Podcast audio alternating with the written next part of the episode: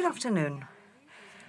Dialogues uh, from uh, the Stavros Niarchos Foundation, um, always there every month um, the, the, with uh, I M E D. Uh, we engage into discussions. Uh, we invite speakers in order to hold a real dialogue, to listen to people, to make comments, to put questions, uh, but not on our own, always with your participation, the participation of all of you who uh, follow us and keep sending and texting uh, questions and messages. Uh, Generation Z, as you uh, very well know, uh, what do teenagers wish we knew? Um, the forty-first um, dialogue session, and I have to say something that I'm sure you will agree with. Um, uh, we believe that uh, whatever we hear about uh, teenagers, et cetera, uh, is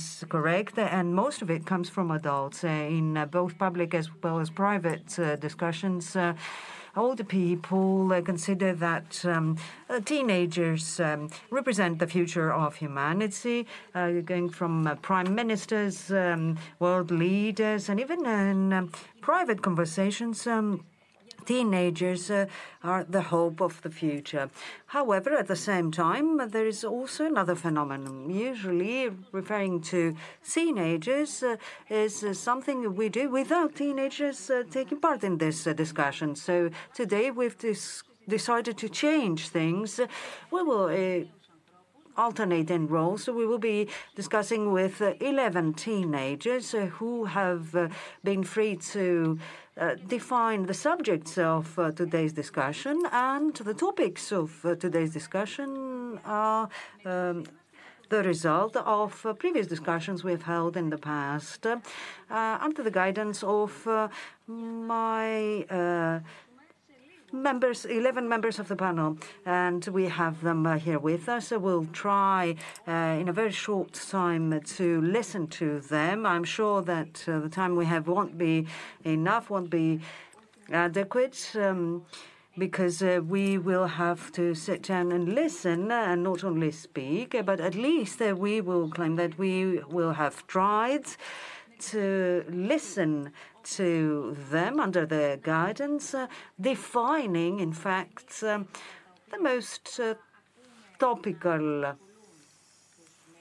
subjects that concern them. Very often uh, there are cliches uh, heard uh, about teenagers, uh, and we hope that we will have the opportunity to discuss um, all of their concerns. So we'll have uh, these eleven teenagers uh, whom you can see. They will um, start discussing uh, about uh, the subjects of interest, um, and uh, they will add to this agenda. Now, at this point, I'd like to say that um, we have had um, the Um, You valuable help of uh, the Tipping Point organization, which helped us uh, liaise with um, all our interlocutors. Um, Tipping Point uh, is a very uh, impressive initiative, um, liaising with uh, students, um, uh, school classes uh, from around the world. It gives them the opportunity, wherever they are, uh, be it in uh, big capitals or uh, small villages, remote islands, to liaise and uh, connect uh, uh, with Uh, other people uh, who can be uh, sources of inspiration, role models. Um, so thanks to the action of uh, the Tipping Point, uh, we uh, were able to reach them. Uh, we got to know uh, their work, uh, and we asked them to help us liaise and contact um, uh, these teenagers in order to achieve a pure, clean sample. When I am talking about a pure, clean sample, you might um, uh, understand that um, this is Um, Uh, representative of uh, the entire map of Greece, because we have uh, with us uh, uh, students and pupils uh, from senior high, high school, from different uh, areas in uh, Greece.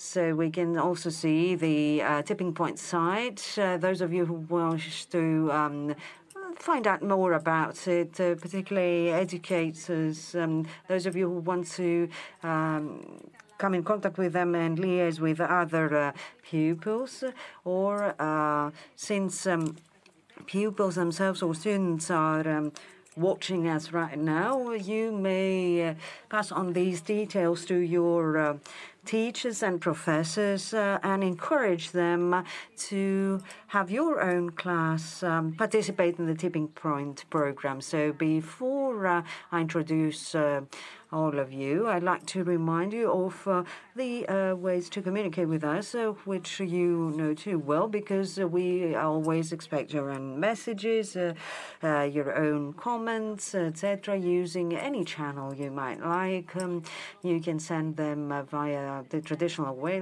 on our platform, S N F dialogues dot org, um, dash questions, or through the so- social media and Facebook, Instagram, S N F Dialogues. This is our account.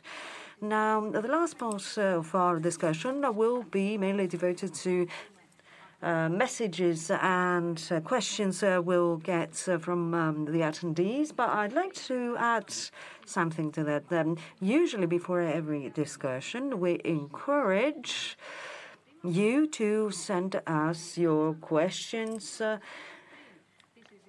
beforehand, before we engage into the discussion. Um, uh, in this specific uh, case, uh, in Dialogues, I have to tell you that we have um, received uh, the highest number of messages ever since uh, we announced uh, the subject of our uh, discussion uh, regarding Generation Z uh, from Instagram, uh, Facebook. Um, we've got um, questions uh, by email, et cetera. We've been bombarded.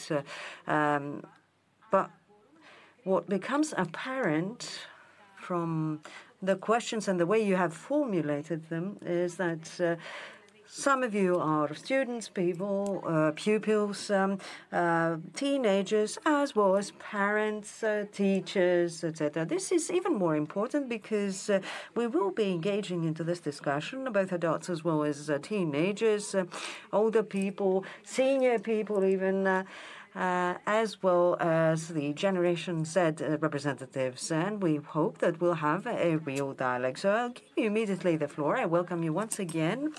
And I'd like to thank you once again on behalf of the Stavros Niarchos Foundation and on behalf of the I M E D um, organization, but uh, uh, principally as Dialogues, because you honor us with your presence uh, here for this dialogue, for this discussion. Now, I'd like to point out that um, during the uh, few past weeks uh, where we uh, were lucky enough to meet uh, uh, after your courses um, at school or... Um, Um, tutoring, you uh, devoted a few hours uh, through Zoom, Skype, and all these platforms uh, that have been introduced in our lives uh, in order to work uh, on um, today's uh, event and uh, prepare yourself for that. So I'd like to warmly thank you for that. And I'd like us to start uh, uh, by a brief introduction. We need to get to know you. So please introduce yourself, state your names, um, uh, your age, if you also want, uh, uh, your uh, grade, um, um, your location, uh, uh, where you are uh, in Athens or elsewhere. And I'd like uh, each and every one of you to give us uh, one characteristic, uh, which is one of the questions we got. Uh, what you believe um, better characterizes your own generation, Generation Z? Uh, so I'll start um, um, with the composition I can see inside um, on the screen. Uh, Elpida first. Uh, good afternoon. My name is Elpida Bessi. I'm fifteen years old. Uh, I am at uh, the first grade of senior high. From Galithea.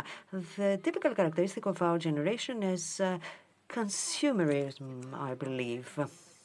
Yeah, we can see the question, what are the characteristics of the adult uh, member, members of uh, the Z generation as consumers. Uh, we're talking about teenagers, uh, those uh, young adults um, who have reached the eighteenth um, year of age. But since uh, you put it that way, that it is about consumerism, can you please elaborate on that? Okay. Yeah, I could have given this answer to that question. Now, through the standards um, that we see uh, and the values that we see through the internet and the social media, it makes sense that our generation is characterized by consumerism. We see so many advertisements, so, so many stimuli by influencers. Uh, I think all these affects not only uh, teenagers, but also um, adults from our generation. Thank you very much. Eleni. Good afternoon. Um, my name is Eleni Micha. I'm seventeen years old. Um, I live at Aspropyrgos, in Aspropyrgos, and I am a pupil of the second grade of senior high. Something that characterizes our generation is technology, because we evolve together with technology, and that's it. And this is uh, one of uh, the central uh, subjects that we're going to be discussing, technology and your relationship with it. Well, Stavroula, good afternoon. Good afternoon from me also. My name is uh, Mar- Stavroula Maria Stenou. I'm in the first uh, grade of the uh, high school, uh, senior sky, and I'm from Agrinio. And I think that uh, we are able to adjust to circumstances, and we're also uh, very... Uh, adept at using technology, and uh, circumstances have made us adapt to what's happening around us, and I think we do that uh, very well indeed. Hassan, good uh, evening. Hi, my name is Hassan Molaoglu. I'm from Xanthi. I go to the second uh, grade of uh, senior high, and I think that uh, internet is what makes uh, our generation stand out, because we do everything through the internet. Even education. Thank you. And Ioanna? Hi, my name is Ioanna Peolido. I'm fifteen years old. I'm in the third grade of uh, junior high school. I live in Marussi in Attica. So I think what uh, characterizes Generation Z is that most are mobilized, and we are well informed with respect to what's happening in the world. Thank you. Anastasia? Hi, my name is Anastasia Kaburidi. I'm going to the first grade of uh, senior high at Sparta. And I think what characterizes our generation is that uh, they all expect of us to change the world. I think that they're right in doing so, because I believe that we're going to do it. And that would be a good thing. Mary. Hi. Hi. My name is Mary of Yerinago. I'm sixteen years old. I am in Theodida in Anfiglia, in the uh, general senior high. And um, it is, in fact, a village in Serailas, close to Lumia. And I think that... Uh, What characterizes our generation is that we are very good at networking. What do I mean by this? Everything happens through the internet. We purchase things, uh, education. And we also uh, keep up with our uh, fr- network and friends through social media. So, um, thank you. Evangelia? Hi, my name is Evangelia Yoglou.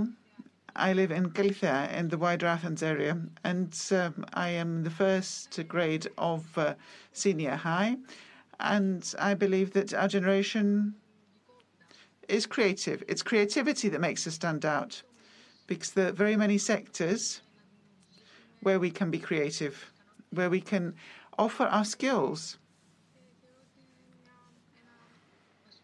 I believe that is, in fact, uh, a key characteristic. Thank you. Thank you, Evangelia. What about you, Silvina? Hi. My name is Silvina Imerai. I live in Varda in Ilia. It's a large village in the Peloponnese. And uh, something that uh, characterizes our generation is that we are able to adjust, as uh, we've heard before. Because suddenly we had to take on a role and we had to adjust to it whether we want it or not. And I think we've done it very successfully. And that was, of course, uh, education uh, from home. And well done for that. And we're going to discuss uh, this also. Yorgos, hi. Hi from me also. My name is uh, Yorgos Grestas. I'm sixteen years old. I'm from Ioannina, Eleusa specifically. It is a small town outside of Ioannina. And I attend the first grade of uh, senior high school. Now, what uh, characterizes our generation is the internet. I think we're that generation that uses the internet the most. We use uh, the internet the most. Thank you, Yorgos. What about you, Stelios? Hi, my name is Stelios Voskakis. I am from Rethymno in Crete. I would like to thank the dialogues that is giving the floor to the pupils to express their views. What characterizes uh, our generation is the pandemic and all the influences it has exerted in our day-to-day life and schooling. Consumerism, technology, uh, ability to adapt, and how well-informed you are, but also how you get informed that you're going to change the world, that you are very uh, well adjusted to the internet, uh, creativity, and the influences of the pandemic. So these are the attributes that you give to your generation. And these are, in fact, the subjects that you've uh, actually put in all the discussions in the last month or so in order to arrive at this point here today and our meeting. Of course, we have a pre-discussion and fettered, but um, we have a certain flow. So there is a course of uh, our discussion, so we know what we're going to talk about. But, of course, I repeat that we're going to talk freely, but we don't want to leave things out of our uh, talking points. So what we wanted to see here is that we didn't want to have uh, something that uh, would actually come up. And I'm referring to the course of the uh, topics uh, to come from us. We wanted it to come from our uh, speakers. So today I am going to be here to moderate the discussion only, more so than any other time. As an adult, I have to keep my eyes and ears open. And uh, we will have the input, of course, from people watching us, so that we can have a dialogue. And Generation Z wants to tell us everything, everything that we ought to know about them. And, you know, that we refer to them so often, but now we're not referring to them. It's, in fact, Generation Z that has the floor. So you're speaking for yourselves. I have the uh, subjects that you have, in fact, put forth and indicated. Let's start with iGeneration.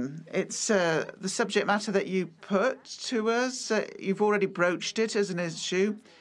So um, it's not only your peers that call you the iGeneration, but also the uh, adults. We know that uh, the internet existed before your birth, and you found it and used it a lot more than anybody else, and for a lot more reasons, whether for entertainment, whether for communication through social media or through the video gaming,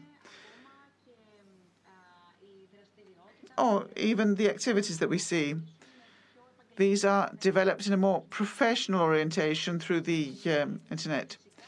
And, of course, the major issue of uh, distance learning. And, of course, this is wherein lies your schooling. And that is how you actually uh, become educated nowadays. And um, I'm going to actually uh, refer to our discussions because uh, the entire dialogues today are the result of these. Uh, you have been criticized by uh, adults that you always have a mobile a phone in your hand. It's as if an ex extension of yourself, and it's as if you are dependent on them, as if you are hooked on the internet. So what is true? What do you respond? Anybody who wants to can take the floor first. Permit me to take the floor first. Indeed, Ioanna. I believe that teenagers use the internet for many reasons. This is well known. We use it for entertainment, education, or any other reason.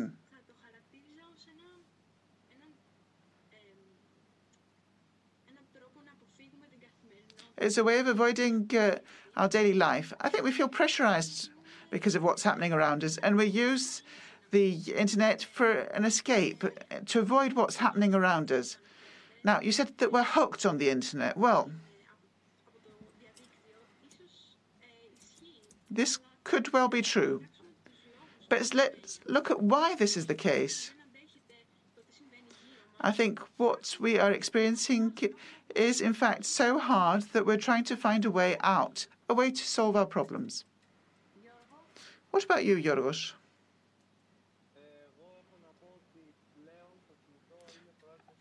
Yes, uh, I think the uh, mobile phone is an extension of ourselves, an extension of our own hand. Obviously, we are going to use it to uh, enter the internet that way, but it's not only a matter of playing with the uh, mobile phone or uh, calling from it. We are going to uh, use the internet for many other jobs, and we're going to use our mobile phones to do this. I think this is part of our daily lives. And in the years to come, this is not going to change. Not a lot, anyway. What about you, Stavroula? What I wanted to say is uh, similar to what Ioanna said, that the possibilities that open up with the use of the internet, and which makes uh, Greek teenagers and teenagers of all of the world become hooked on the internet, is that you can customize your social media and you can create your own small world, and you feel comfortable in this small world. You don't feel that you're being judged. You feel that you can do everything freely. You can create uh, without this having, uh, in fact, uh, repercussions in your uh, everyday life. And you feel that you have, uh, in fact, uh, the abilities uh, to do what you want. And this makes you feel that you could do anything. Um, is that realistic? No, no, obviously not. Because, um, as the ancient Greeks used to say, everything in moderation.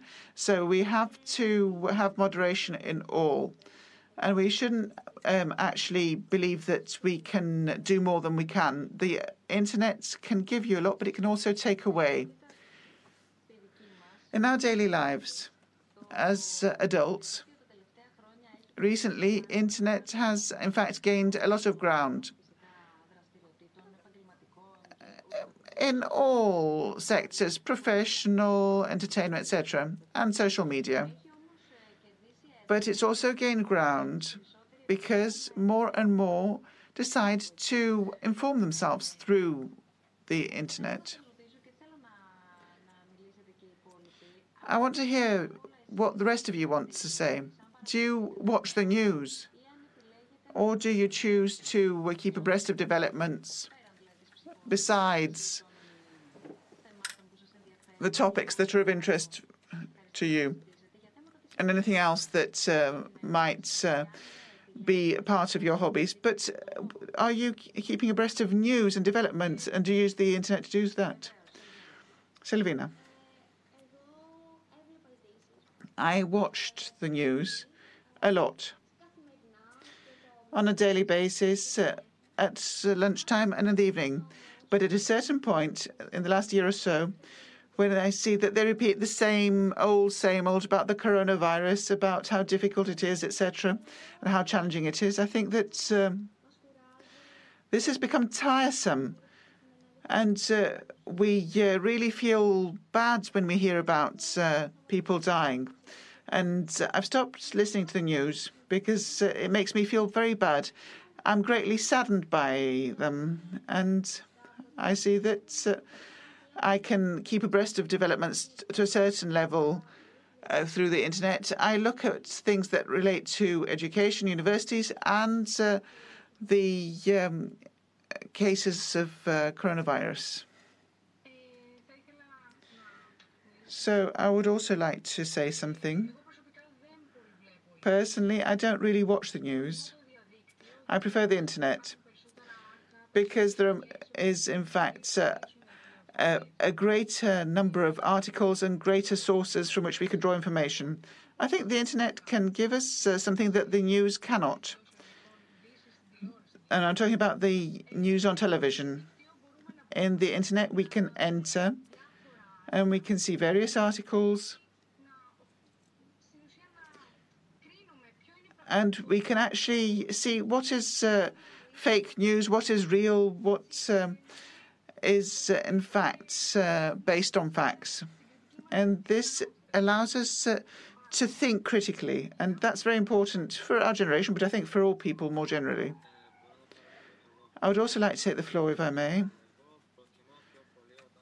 When I want to uh, keep abreast of developments, I prefer the Internet rather than news on television, because I've also seen for myself that um, there is, in fact, uh, misinformation. On the Internet, we can find uh, a greater variety of uh, information, and uh, I can also compare to what is happening on television and what's shown on television. And we see that there's also uh, fake news and misinformation that can be put across. I also agree the Internet is used widely for a fast but also timely information if we know uh, where to look. But I think it also gives another advantage. Thanks to the Internet, we can choose the news that we're going to listen to. We're more interested in education, what's going to happen with schooling, schools, when will they open, when will we have our exams. Um, and through the Internet, we can really find directly what we want. We go to the specific sites and we can also send them on. And this is uh, to our peers, and we can do that through social media. And um, I will agree. And um, the Internet is a lot better in, for uh, keeping informed, because the T V channels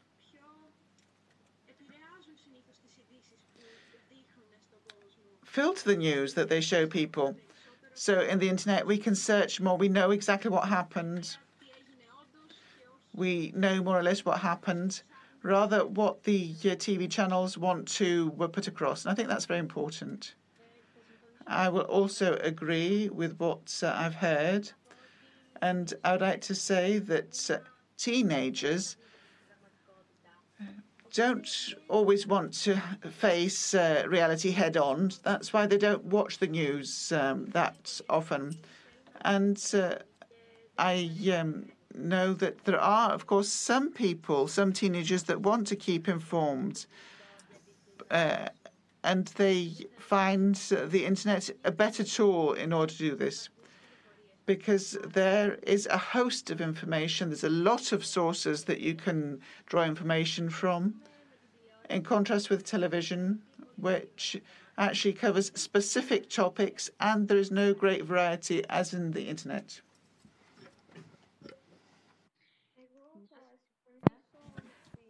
I agree with uh, Silvina, because I believe that uh, indeed it's uh, a sad thing to uh, watch the news um, on the deaths of all these people, et cetera. But uh, on the Internet as well, is the Internet, there is misinformation. All these papers, all these pieces of news are uh, not always valid, so it's up to us to check their veracity. Well, anyway, as I've been listening to what you say, this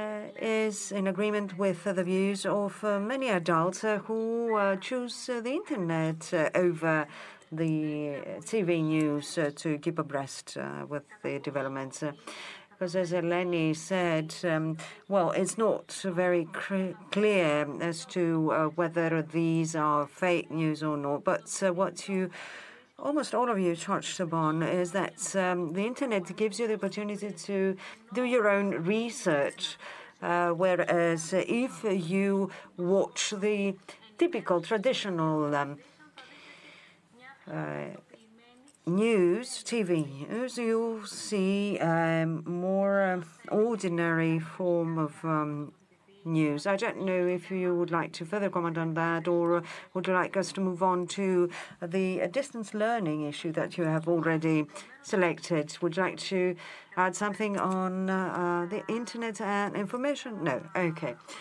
So, in this past year, due to the pandemic, uh, you've been all experiencing this um, condition of uh, distance learning, aside from um, uh, becoming a daily routine, instead of um, waking up in the morning, going to school, well, meeting with your uh, friends, your professors, et cetera. In fact, uh, you wake up and you stay in your room until you are uh, connected to have your um, class. Um, the thing is that what you told us is uh, a bit deeper. Some of you are getting ready for the university entry exams. And these exams uh, are there. They don't change.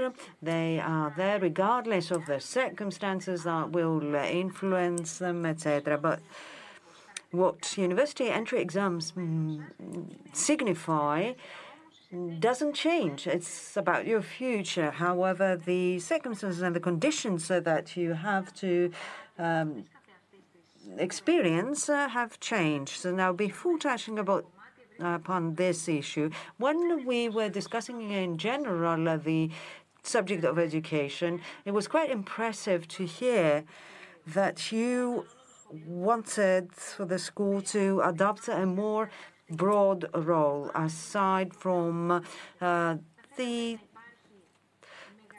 teaching of the specific curriculum. You'd like to receive more information on issues of uh, sex education or uh, uh, substance use and abuse, uh, on uh, issues uh, dealing with bullying as well, et cetera. So I'd like to hear your thoughts on that. May I? Yes, yes, Stelios, you have the floor. So, at first I'd like to start with um, education, or would you like me to refer to distance learning? Uh, whatever you want. Uh, but uh, since we are going to talk about uh, distance learning, maybe you should uh, uh, talk about the broader role of the school. Okay, fine. Now, I'd like to refer to something more in general. You said at first uh, that people talk about um, the teenagers without uh, listening to them. This is uh, the main uh, issue here. This was a very difficult year. The Ministry of Education, for Education, um, Uh, have enacted uh, several bills, et cetera, uh, that affect us. Uh, they have introduced the item uh, banks, et cetera. All these affect uh, our um, uh, possibilities to enter the universities. The way these bills uh, are um, uh, introduced uh, indicates uh, what uh, the people in the ministry think of us. Uh, I will refer to certain facts. In the previous government, Mister Stavroulou decided to, to pass a bill uh, on uh, Easter Sunday. So there was no room for any reaction, et cetera. Now, we've reached a point where last year, uh, Miz Kerameus um, has enacted, uh, has passed a bill on Um, Uh, the um, entry, uh, university entry exams, et cetera, without uh, listening to the people who weren't able to react because they were uh, to stay at home because of the pandemic. Uh, so this is uh, the way the ministry has decided to uh, pass its own bills. Now, in general, about education, I'll start with um, uh, a nice phrase uh, Pavlos Sideropoulos, a uh, singer, had uh, used in the past. Uh, you need uh, to uh, take care of children because children mean hope. So what we are faced with in education is that we see both in uh, secondary as well as in tertiary education um, I won't talk about primary education because it's uh, quite some time that I've left it. Uh, there is a decaying course. Uh, two words uh, characterize uh, the educational system. Um, downgrading and underfunding. Uh, we have um, uh, the tutoring issue, uh, which is an important financial uh, issue because it, it uh, accounts to uh, accounts for two-thirds uh, of the income. And this hasn't been dealt with. Or we keep on uh, hearing about upgrading and modernization, et cetera, but we don't see anything, any such thing. We have old buildings, we have old uh, laboratories, um, let alone books, professors, teachers, et cetera. There is uh, amongst us uh, this insecurity. In senior high and high school, there is this insecurity pertaining to tertiary education.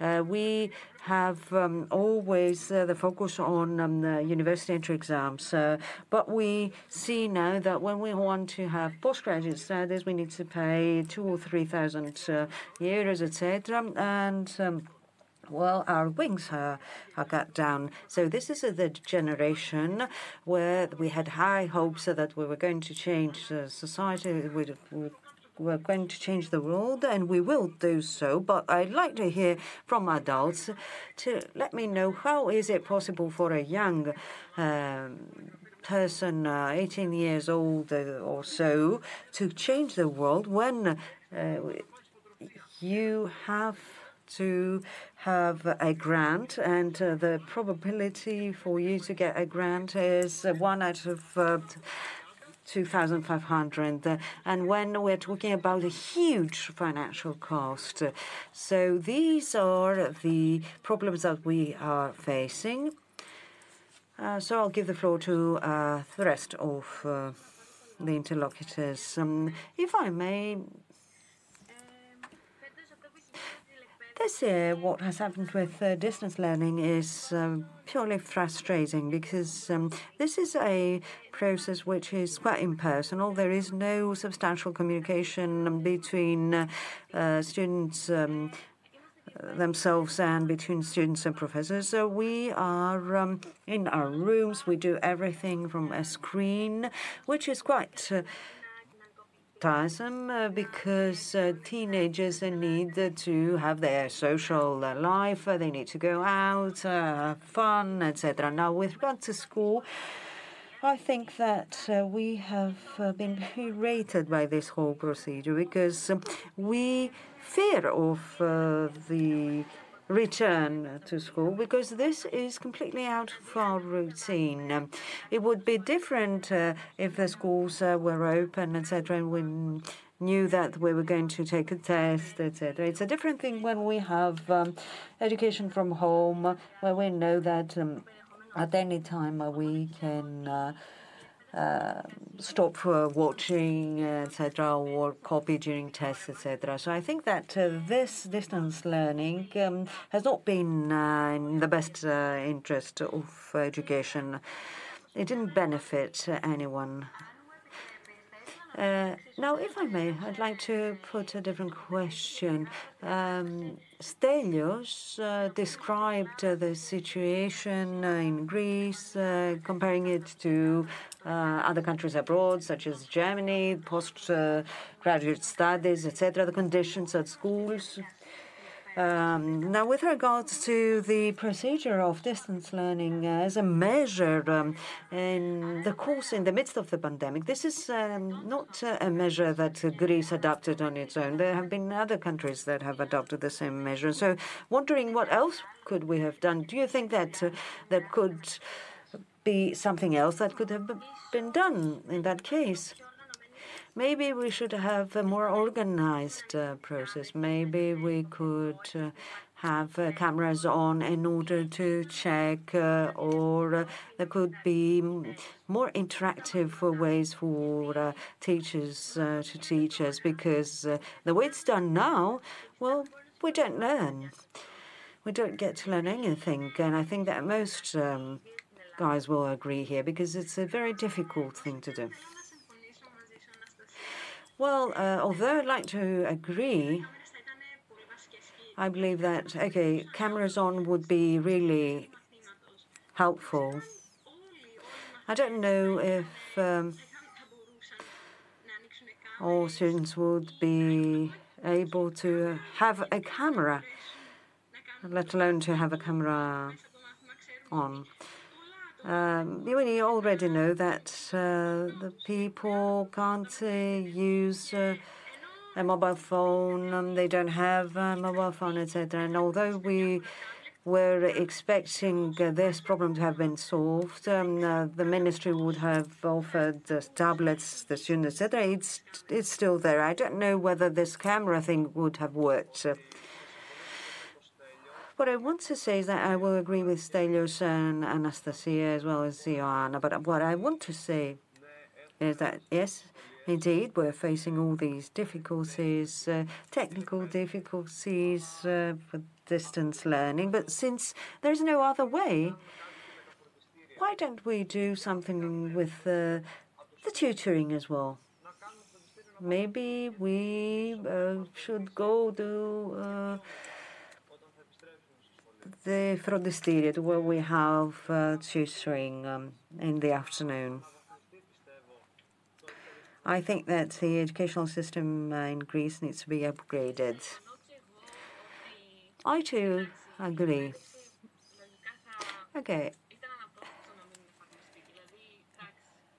Learning from home uh, was something inevitable.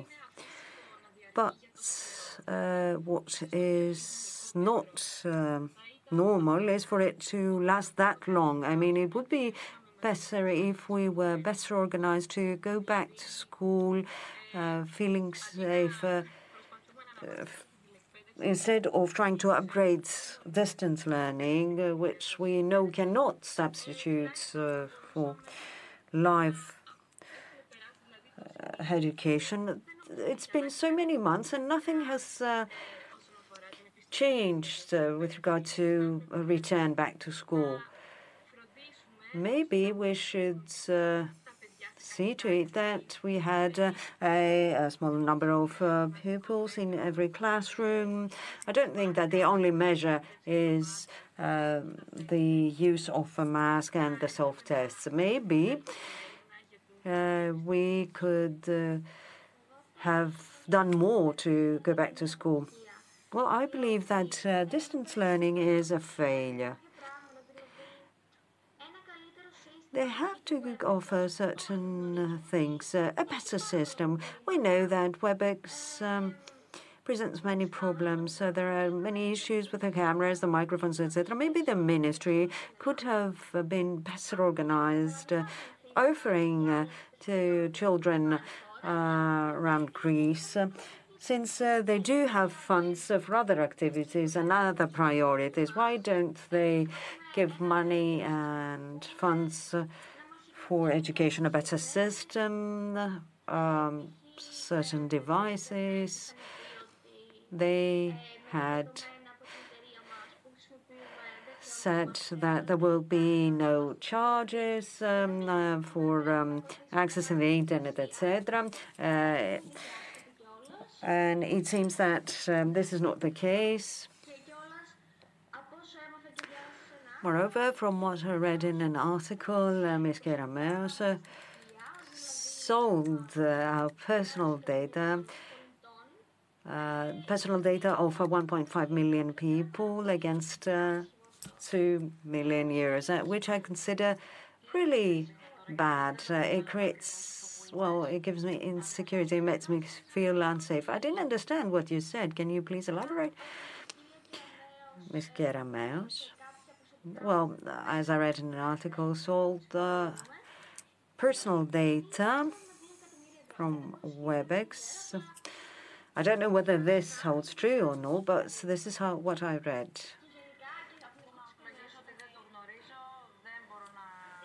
I don't know. I couldn't say. I couldn't hear you, Stelios. No. Um, well, yes, uh, Silvina uh, is right to say that. I mean, there was a, a recent uh, publication where the ministry um,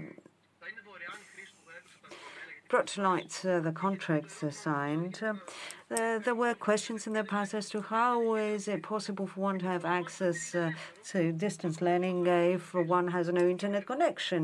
And Miz Kerameus had said that the, you uh, can use a landline uh, to uh, have access to the internet. Uh, but there was a scandal, um, this recent scandal, um, uh, some, a certain company has been um, given um, access to personal data. This is true, and it has uh, even been discussed in the parliament.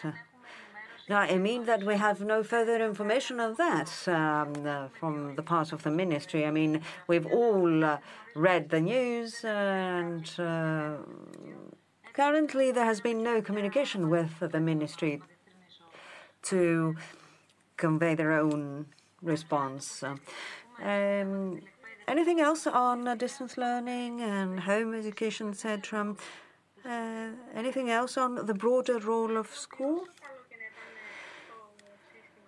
Regardless of uh, how good a system could have been, uh, it's been really tiring. I mean, at first, uh, we put up with it. Uh, we would wake up and um, uh, do our lessons, et cetera. But it's been really tiring. I mean, uh, I think we need to go back to school. It's been very tiring. Uh, always being in our rooms and always... Uh, being before a screen and uh, studying, et cetera. Mayor, I agree with um, everyone on uh, distance learning. I'd like to uh, broach an issue pertaining to the university entry exams. So there is not enough information from schools uh, Uh, that would enable us to make a better, sounder decision as to which university department we'd like to study in. That would help us make clearer and easier choices. Uh, that would help us um, get to know more details about what would happen after school. So you're talking about... Um, professional edu education and orientation, vocational training, et cetera. Yes, uh, uh, I believe that there was at some point um, a course um, in um, senior high, which uh, was not useful at all. Uh, I've heard people say that. Yes, that's correct. Uh, I had to attend this, and I can vouch for that. Um, Maybe we should hold specific courses. I think that um, children should receive um, relevant information already since high school. There is no information, and I know this uh, personally because uh, from uh, the next year I need to make a decision as to my future. I have no idea. Uh, I heard two or three people speaking at the same time. I think Mary. Okay, yes. Yes, regarding vocational orientation, I'd like to say that it's quite useful. It's very useful to expand it. I don't know whether schools abroad... Uh, do have this uh, provision, but this, in fact, um, has to do with a significant um, question. You have to pick a specific uh, orientation at the second grade. In my school, there is a program that allows us to uh, come in contact with um, professionals uh, who share with us um, details about their jobs, um, who uh, talk to us about um, their school days, and I think that this is quite useful. That's all from me. Thank you. Thank you, Mary. Evangelia. Evangelia, and then afterwards, Stavroula. Indeed. I wanted to talk about education. Obviously, what is happening is not correct. but there was no other choice. Nevertheless, I believe that we could, quote unquote, have a bit more time and a further possibility to do more things, things that we wouldn't be able to do if we went to school. Now we can participate in the dialogues, attend other online seminars. I don't want to be pessimistic. I recognize, of course, the problems that exist. But I think we always have to find the silver lining. We have to be positive and to uh, have a positive uh, attitude. Otherwise, we won't be able to uh, go forth in life. And I think that's very important. What about you, Stavroula? I wanted to answer the first question that you put. When I was young, I understood that uh, going to school is the best way to socialize. It was one of the most important uh, areas for socialization. But the older I get, I understand that the school is becoming transformed into a way to access universities. So we see that uh, it's not so interested in making us part of society. It's not so much focused on making us proper people first. It could do that without looking so much uh, at vocational orientation. It could talk about matters of essence, such as bullying and sexuality. I think that all, or a large proportion of teenagers, are interested in entering higher education. Uh, but uh, school should have many other roles also. So I think that it should uh, be able to uh, put across its message through programs. And we know that domestic science uh, is an important class, but uh, I don't think that there are very um, many pupils who actually pay attention and learn from them. So I think that uh, the school has to actually showcase other facets, other purposes. That would be important not only for us, but for society as a whole, because uh, then we'd be ready to enter society on an equal footing. So, Anastasia, I wanted to, ans- to say something with respect to school. I think that the modern school is anonymous.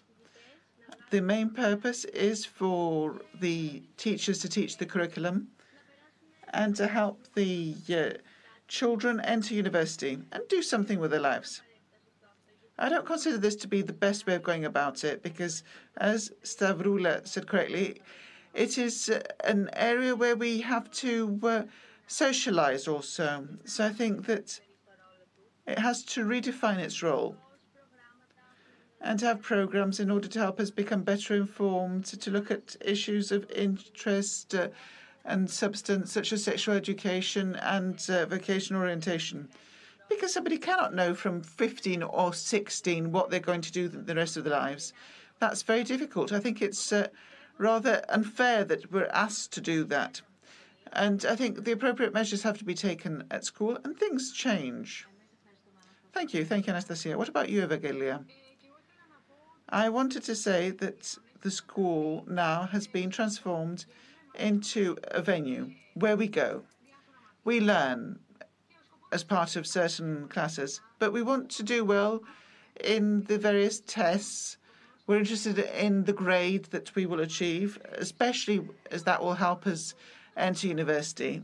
And that's all. But it shouldn't be what school is about. We should have more possibilities through schools. We have to hone our skills and our perception of the world. We should become more creative, uh, more responsible citizens.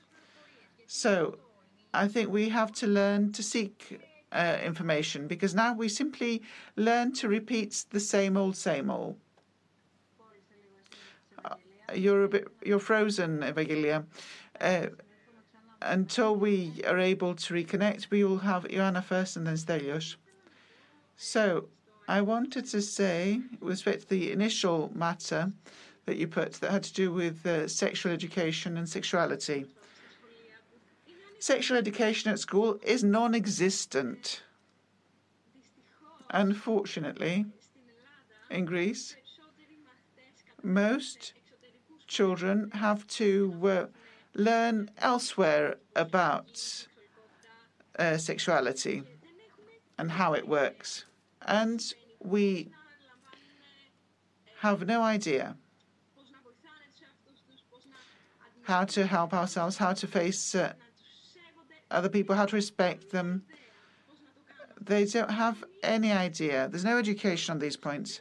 Well, when it comes to substances, there is reference to drugs, et cetera. But that is part of uh, the uh, social and civil education because it's part of the curriculum. But uh, it's not uh, done in depth. And the teachers don't think, well, how to talk about it better. They tell us, okay, drugs are bad, you shouldn't use them, but they don't tell us why. What's the reason that they're so bad? That's what I wanted to point out. I'm sorry, yeah, it was uh, Evangelia's turn. So um, Stelios will give the floor to Evangelia and then to you. Hi, Evangelia. I'm sorry, there was a slight hitch there. That's uh, part of our day-to-day life, no worries. I wanted to complete uh, my train of thought. The school doesn't give us other possibilities to become more creative, to become responsible citizens, because above all, it's not a matter of finding a job. It is one of our goals, and we have to achieve it at a certain moment in time. But we have to become more sociable. We have to speak with our peers uh, and other people from different uh, age groups, older, younger, and to have a lot of interaction. But that's lacking in schools. We go to school, they want to cover the curriculum, sit the entrance exams or the exams, get our grade. But where are the actions? Where are the events? It's all lacking. It's a formality, it's a rule. And if we omit um, a, a certain point in our um, uh, tests, something will happen.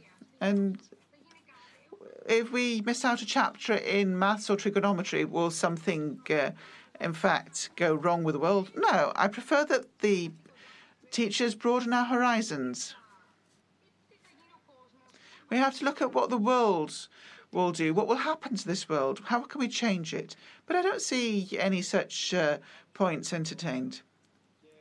We go to school and we study simply to actually go on to the next class. With one or two other kids that I've talked, their objective with online learning is to simply go on to the next grade and not learning. I thought that curious, and I thought it was worth mentioning, because I think that's part of the problem. Stelios? Now, I'm in my final year in uh, high school. I want to talk about the situation that we're facing this year, and with the new bills of law, and actually they have been adopted, and they're now uh, law. But before that, let me talk about the vocational orientation and its importance. In my eyes, Hassan put this uh, issue first, indeed. Vocational orientation is very important now, but it should be done properly. It shouldn't be done in a formalistic manner, because somebody who's fifteen or sixteen or seventy years old is becoming uh, a thinking person. They have dreams and goals. So when you uh, start becoming such a person, you want to go perhaps to university and to study something more in depth. Or you don't necessarily want to go to university. It's not simply a de- having a degree. But through vocational orientation, we could help guide people and young people especially to have a goal. So it helps focus them. It's not a matter of simply reading and studying. It's a matter of uh, actually going forwards in a guided manner. So in um, let him know we have thirty-six days of in-person instruction, and uh, the schools have opened here. So uh, we saw this year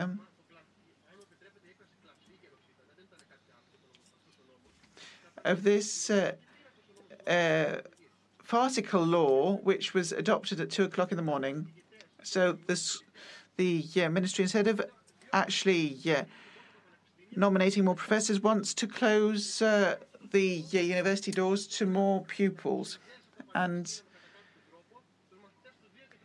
it wants to, in fact, uh, have uh, the better students enter only.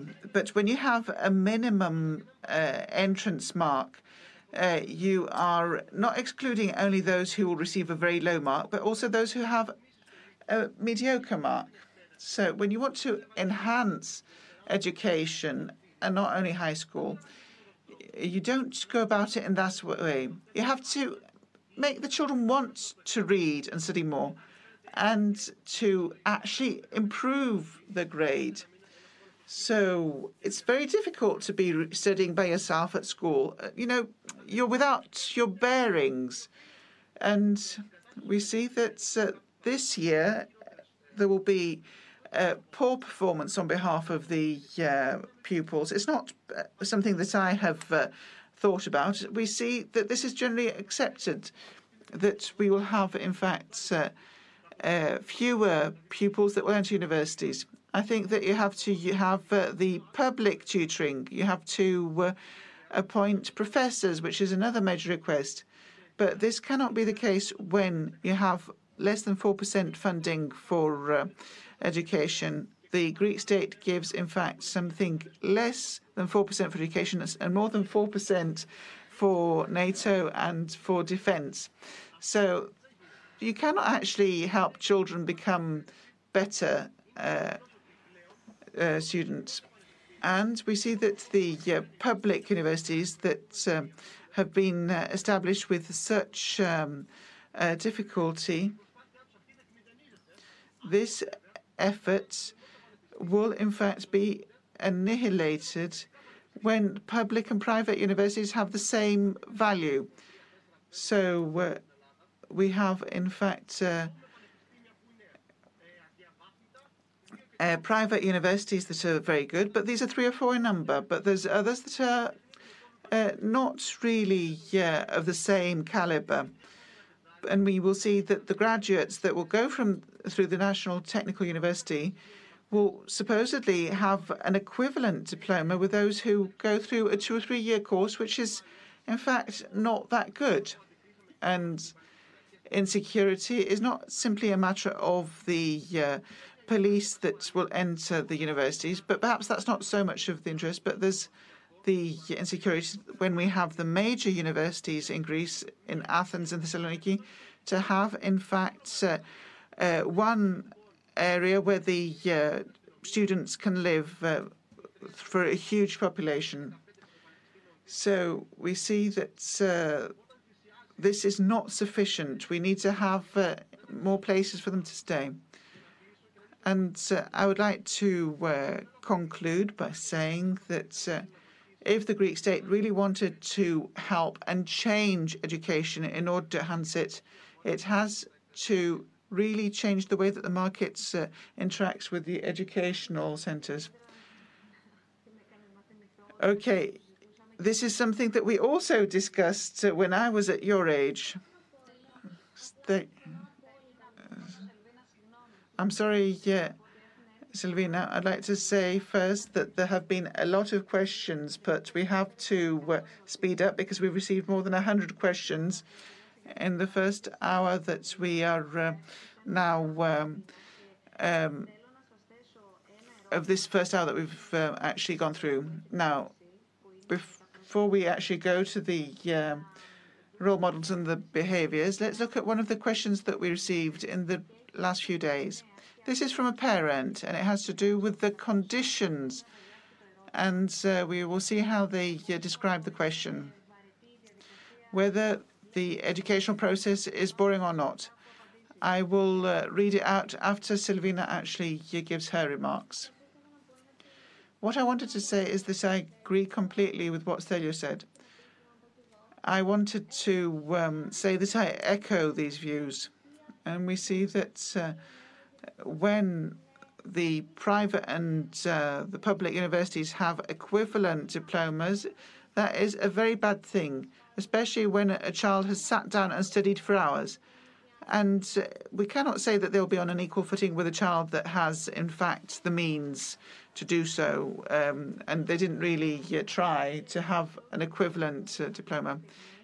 On my mobile phone from the Ministry of Education, I have received a message which I'm going to read now live, because uh, um, I don't know how they got hold of my number. Missus Busluka, good day. They've uh, informed us that in the dialogues uh, of uh, the Stavros Niarchos Foundation, there's an issue with respect to WebEx used in remote learning, whether it's charged and what happens with the um, personal um,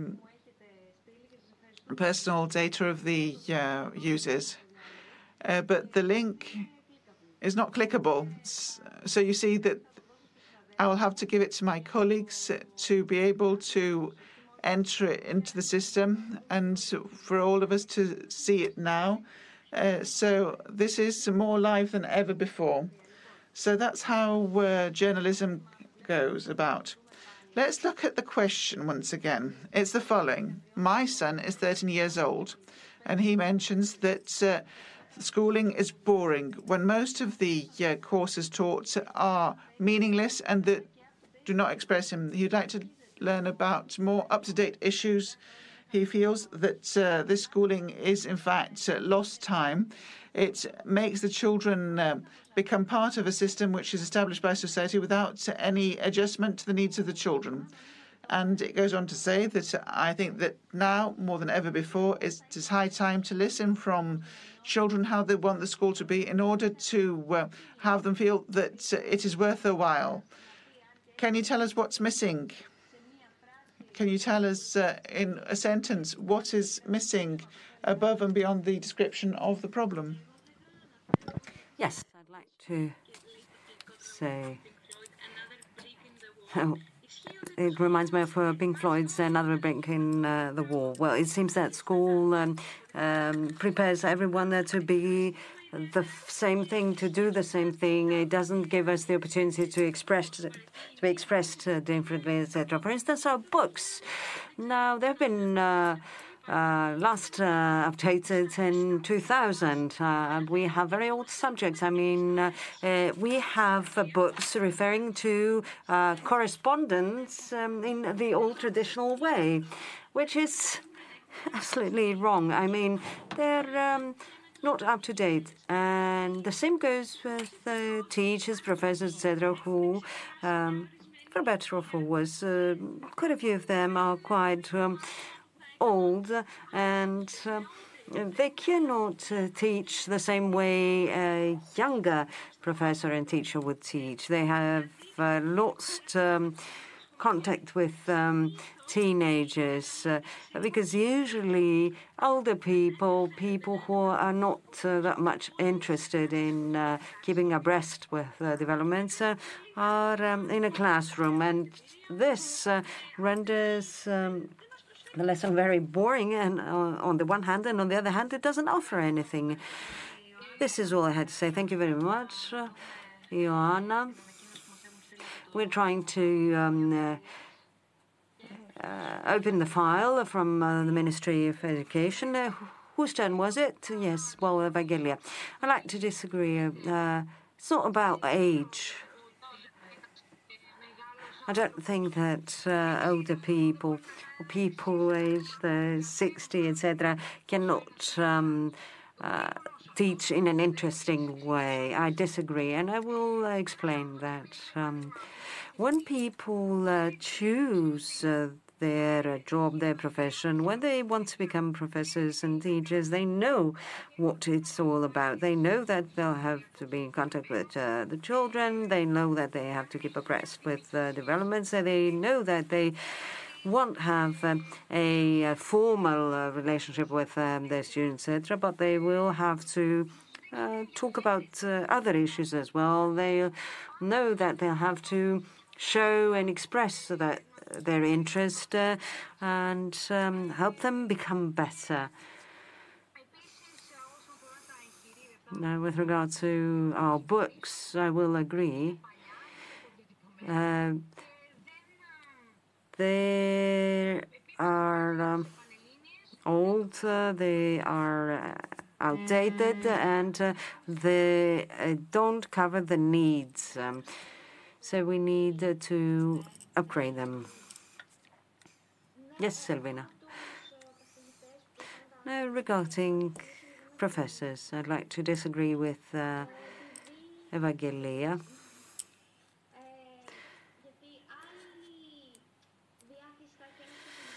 It's about the mood uh, for people. Uh, people aged fifty or sixty uh, have a different mood than people uh, twenty, thirty, in their twenties, thirties, et cetera.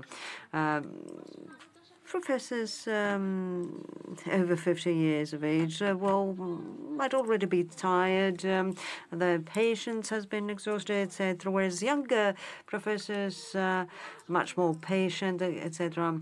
Some people uh, get tired after all these years of following this specific routine. Yes, I will uh, disagree, Silvina. Okay, it is true what you say, but I think that uh, older professors um, have uh, a vast experience. Uh, their um, the way they see things uh, is different. Uh, their perception is different, and they can adjust, I believe. Uh, Adjusting um, under these circumstances and using these means. Of course, they have uh, different experience, but I'm referring to their patience. Uh, it takes patience uh, for them to uh, explain over and over again uh, a specific uh, theory they need to teach us about. Um, Elpida. Yes, I agree with Evangelia and Yorgos. Uh, the older the professor, the better they'll be able to explain uh, to us, um, because they've been doing this for years. But many professors uh, are not interested in students, and they simply uh, try to fulfill the typical, the formal uh, uh, requirements. I too agree with the previous speakers. I think that um, teachers should not only teach us uh, from our manuals, from our textbooks, et cetera, but they need uh, to uh, keep us informed on up-to-date uh, issues, as is put in the question. I'd like to mention an example from my own school, which I found really helpful this year, uh, through personal initiatives of certain professors uh, who I think have met their goal. Um, there are certain courses organizing, uh, organized um, through the Tipping Point and following the initiative of the school, where we receive information on uh, modern topical um, uh, professions. Um, so I believe that this shows Uh, us that they care for our future, and this is significant. Uh, we have uh, subjects um, uh, presented, uh, such as social um, subjects, which is unusual for um, senior high, because there is too much pressure to cover the uh, subjects. Um, the official and formal subjects. So now I have before me the file they sent us from the Ministry of Education. Uh, please keep refreshing our uh, questions. Uh, so fake news on um, distance education. I cannot read it all to um, you because it's um, long-winded. Um, the Cisco contract, which is in implementation uh, since last year, is not for free. So the Ministry answers uh, that it is uh, uh, free of charge. Uh, Uh, distance learning um, has been uh, uh, free of charge uh, through um, uh, WebEx meetings, uh, possibilities by um, the WebEx, uh, Cisco, and uh, the uh, contract um, provides uh, for um, the provision of such services uh, free of charge. Um, there have been uh, no payments over to Cisco regarding licenses uh, since uh, this is a concession for free. However, uh, distance learning cannot be free of charge forever. When this um, donation uh, ended, the uh, ministry decided to reactivate inactive licenses um, through the C I S two project. Uh, separate contracts of uh, this uh, framework agreement uh, ensure licenses for teleconferences, um, for the public sector, et cetera. And these uh, agreements and contracts have been signed in um, April twenty nineteen, two days before the elections. Um, and uh, uh, there are uh, licenses of a value of uh, two uh, million uh, euros. So uh, the public uh, sector will pay um, uh, for each license uh, fourteen euros per year. I will be reading out the parts pertaining to the personal data protection. There are other points as well in this um, uh, reply by the ministry.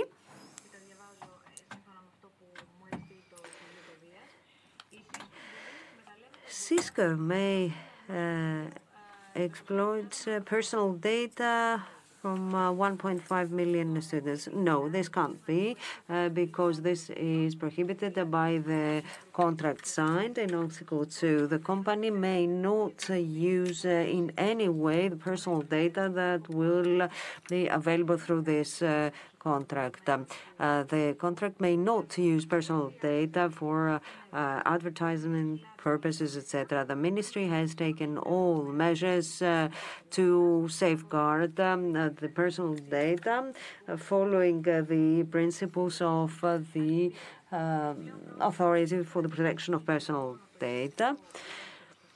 Uh, there is not only this general framework for the protection of personal data valid for all users, but there is also an enhanced framework um, uh, whereby uh, students will be using a link uh, that uh, their uh, teachers will be sending to them. There is a special platform for connection of the Ministry of Education. There are special clauses um, prohibiting uh, the use of any type of personal data for any purpose other than the purpose of uh, distance learning. Learning, and we have uh, the configured uh, operation and function of the platform. And it uh, goes on. Um, there are two or three more uh, subjects on which the Ministry of Education um, replies. Thank you very much for this um, immediate response and uh, for um, what you have um, sent to us, uh, except of which I've um, already read uh, out loud. Now, a very brief question, the way I see on the screen. Before moving on with our subjects, um, I want you to give me a yes or no uh, answer. Greece or abroad after school? Abroad. Elpida. Greece, I'd say. Eleni. El- Greece. Stavroula, Greece. Hassan, Greece. Ioanna. I'd say abroad, but I try to support uh, the Greek system, so therefore Greece. Mary. Greece. Silvina. It goes without saying, abroad. Evangelia. I too would like to support Greece. Yorgos. Although I'd have uh, fewer opportunities, I'd like to stay in Greece. Stelios, I too would say Greece, uh, but uh, after the statement of, by the ministry, I'll go abroad. What made you change your mind? I mean, I didn't understand uh, how the ministry disagreed with what we said. Uh, yes, this is what I said. Uh, two million after January, and they tell us that it's fake news, but they are telling us that they are going to be paying out uh, two million euros. The next um, question I like to put, and I address myself mainly to those of you who opted for Greece, uh, public or private sector? Elpida. Probably private. Eleni. Private sector. Stavroula. Maybe the private sector is much more organized. Hassan. I'd like to see more of the private sector. Ioannina. What do you mean, for a job? Hmm, for a job. I would like to say public, but uh, I guess it's going to be private sector. Why is that? Uh, because I don't know about the salaries. I imagine that in the po- private sector uh, there are uh, higher salaries. Mary, what about you, private or public sector? Private sector. Evangelia. It depends on the, the field of work. I'd make an effort and say public sector. Why is that? Because I feel that we should not resign. We should not give up. I mean, there are certain obvious problems in the public sector, but this should not necessarily mean that we need to turn towards the private sector. Unless we identify these problems, uh, we won't be able to tackle them. This is how the public sector is going to be improved. Um, moreover, I'd like to say that the private sector does not necessarily uh, go hand in hand with um, high salaries or more fairness, et cetera. I don't agree with that. Yorgos. I believe that the public sector is better. Because, you know, you will never be fired. You'll feel more safe in it. I didn't ask uh, Anastasia, Silvina, Stelios why you uh, chose abroad. If I may, on that one, I was uh, quick enough to say uh, to opt for abroad because I believe, uh, and I'm sorry to say that I want to have, I want to have. the same opportunities in our country uh, as will be the case uh, abroad. Um, if uh, you know a language uh, well, for instance French, it's easy to study there in the university, at the university, and I think that many more opportunities will be offered there. I simply believe that in Greece um, things are quite low. Um, and there is no interest. This is why I was quick to uh, opt for um, studying abroad or staying abroad, et cetera. Although I hope that things will become better. It goes without saying that um, I will uh, aim to support my country, but I believe that um, I'll be more lucky abroad. Uh, Silvina. I agree with what Anastasia said. I chose abroad because I want to study in Greece, but I've thought that um, what I want to do uh, is available only abroad. Can you tell us more on that? I want to become a photographer in a specific uh, area, in races. Uh, competitions, et cetera. Such races, um, competitions uh, take place in uh, other countries abroad.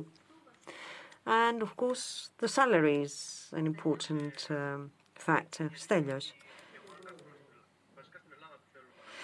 I'd like to stay in Greece. Um, mostly in the public sector, because it offers this stability.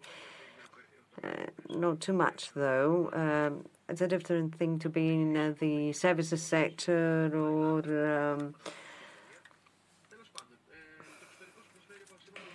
um, organizations, et cetera. Uh, it depends on where abroad. I think that um, there we'll have more opportunities that the Greek state uh, can also offer. If one wants to become a professor, university professor, um, it's easier to go abroad. Uh, because otherwise you'll have to stay here and you'll loathe yourself. I think that we should hold um,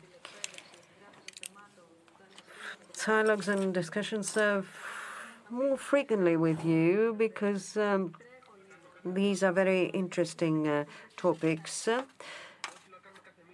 yeah, we should hold probably... Um, on a monthly basis, such dialogues. Yes, we would be really glad to see that. As I've told you, well, you are the future. Uh, you'll uh, take over. You'll be monitoring and curating the dialogues, and uh, we'll um, stand by your side. Uh,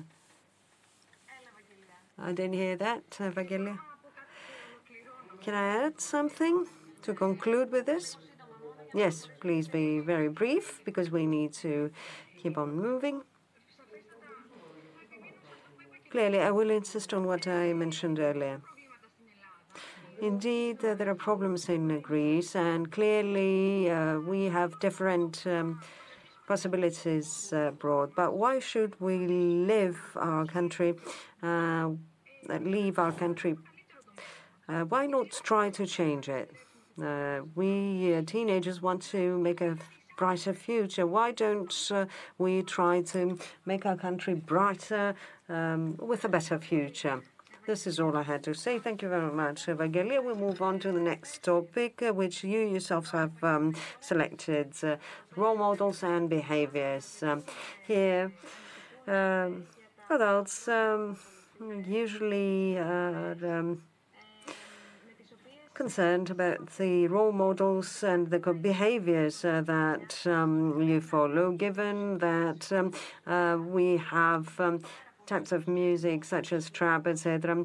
There's a public discourse on uh, trap, um, on this kind of music. Uh, you have the video games, uh, the hours on uh, the internet, uh, playing the video games, et cetera, and uh, the... Uh, famous uh, YouTube influencers. Uh, on the other hand, uh, you have um, been uh, criticized uh, by adults uh, who claim that uh, you have no respect for anything, or that you're indifferent, uh, you don't pay attention to anything, or even you, that you're rude. So, whereas uh, you consider that um, uh, older people do not uh, accept uh, that times change.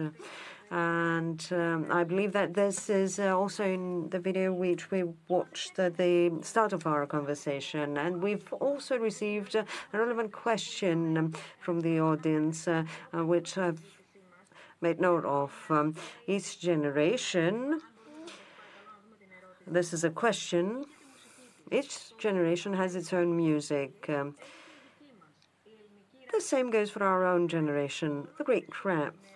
It expresses uh, young people due to the daily impasses that they experience. Uh, however, um, is this a cause for the state to stand against us, uh, since um, uh, it feels that um, we are responsible for riots, uh, et cetera? Isn't this, however, the role of um, the youth of each era, to be different uh, from other generations? I'd like to hear your view on that. Uh, so we've been talking about um, the role models, behaviors, uh, focusing on the behaviors we mentioned.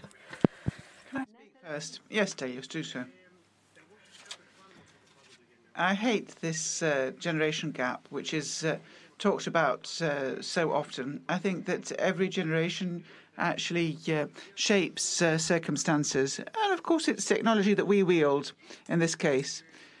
I think that it is uh, a bit derogatory towards us, the fact that you can hear a trapper or rapper and suddenly to be so influenced, as is the case for video games supposedly, or that trappers can lead you to riots, uh, and this would in fact be a development. I'm not saying that uh, these are not uh, a development, but we see that uh, what the uh, music is about loses its meaning that way. I think that they actually reflect an age group which is more interested in the rhythm. So we rather like the beat more than the verses.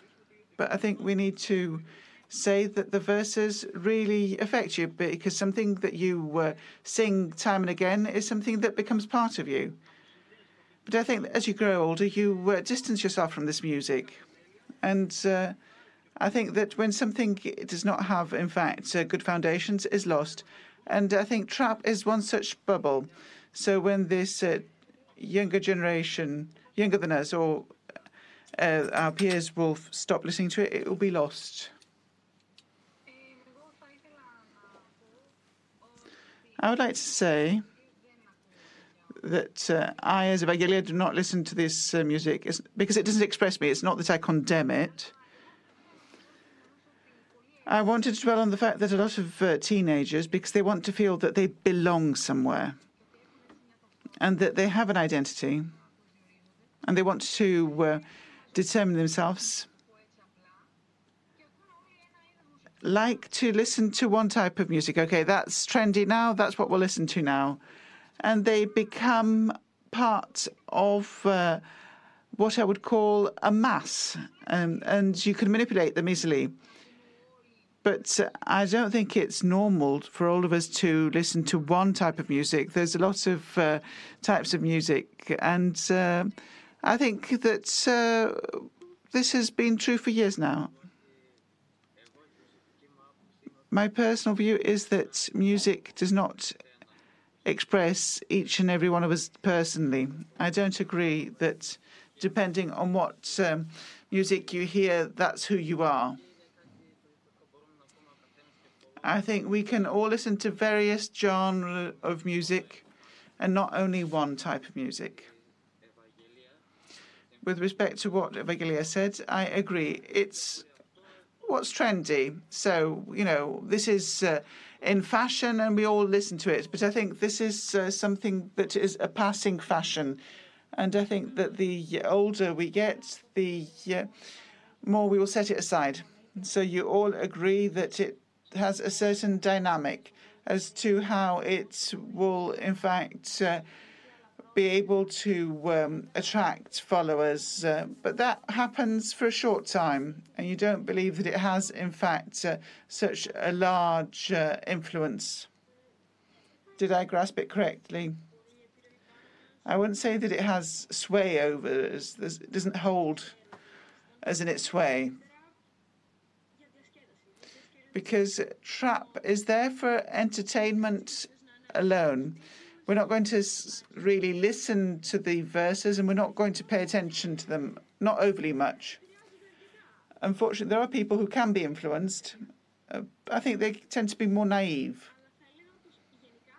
But generally, uh, overall, we're not affected. I'm certain that in the past there have been cases where they listen to Uh, sillier songs, and I think this is also true for our parents, and I don't think that they were that much influenced. So they grew older, they had their own style, they shaped their own views, and they found something that uh, actually uh, suited them better. I will agree. I think that now that we're living in a technological time, or time of technology, I think that uh, this is one of the trends that is uh, showcased. But I don't think that uh, you are what you hear, music-wise, that is. It's a form of entertainment. You listen to it in order to uh, actually have a good time. Now, when it comes to trap, however, especially the younger ages, believe that they might well have to become the person with the expensive clothes or cars that they see in the video clip, or the adopts certain behaviors of violence or things that uh, are not based on reality, because, you know, not everybody has two expensive cars or four super expensive watches. It's not based on reality. It's not something that expresses me, but I don't uh, think badly of somebody who listens to it. I think it's a matter of freedom. I don't think that they really express them unless they're uh, very young and they really uh, adopt this. I agree with all the other speakers. I have heard my peers say that, okay, I don't love it that much. It doesn't express me completely. But perhaps if the group is listening to it, I will also. But when you see very young children, when they're eight years of age and they've learnt all the lyrics and, you know, they know them by heart, and to uh, uh, become more violent and to use uh, these uh, singers as a role model, I think that's when it goes wrong. Do you remember the eighties? People don't listen to the eighties songs any longer. So uh, it's a passing fad, like the eighties songs. So I think when they really take things seriously and they start to really imitating them and emulating them, I think that's when we should be really worried. I think young kids uh, are, in fact, more easily influenced, and they really um, identify with this type of music. We might not really take it so seriously because, you know, we are further along, we know what we like, we know how to behave, we know how to handle ourselves better under such conditions. So I don't think it's such a big deal for us.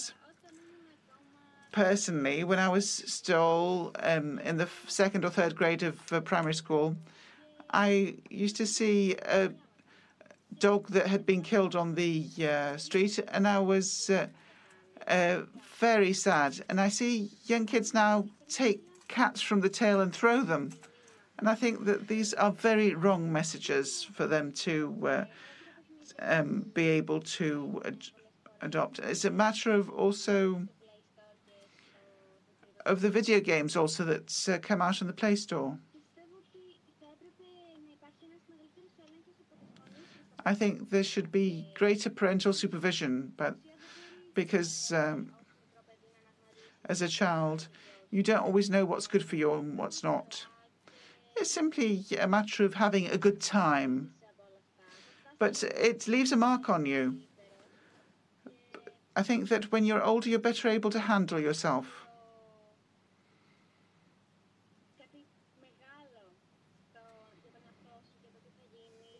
When you're older, you know what you want to do. So I wanted to say that when it comes to young kids, as Mary said,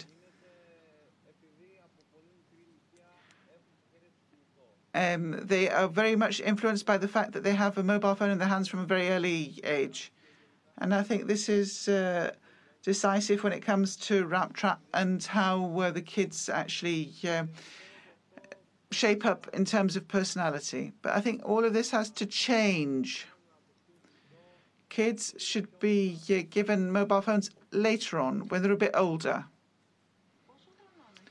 So at what age did you um, have your first mobile?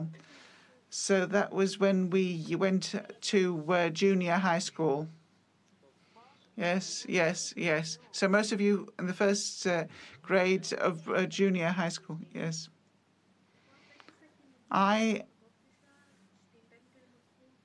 had one when I was in the fifth uh, year of primary school, because I used to go swimming from a very young age and I had to communicate with my parents.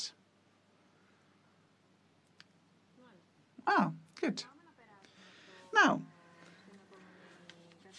on to the next category, and we know that a lot of uh, discussion has been um, uh, heard that has to do with the pandemic, and uh, we've heard often, not from you or your peers, but we've heard often that uh, they believe that uh, younger people are at fault, that you're not so good at uh, social distancing, that you're a bit more reactive. Um,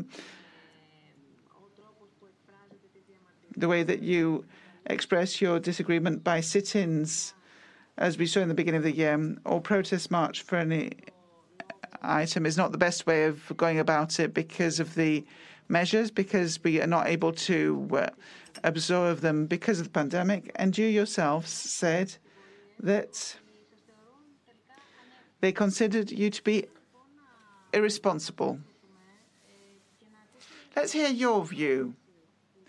What is your response to these comments? And I think that you've also heard these uh, talked about publicly. Okay, not uh, targeting you personally, but what do you think as uh, future citizens and voters with respect to the um, issue of politics and the broader responsibilities of an individual in society? So one has to do with the responsibility of young people, but also how do you perceive uh, social responsibility more broadly, the response, the civic responsibility of a person? And this is uh, something that we uh, are very interested in, and we have really looked at and heard about in recent times. I'll start. Yes, Stelios. I think that this is irresponsible to uh, point the finger at others. I think that we all have our share in the um, reasons for the dissemination of the coronavirus, not only in Greece, but worldwide.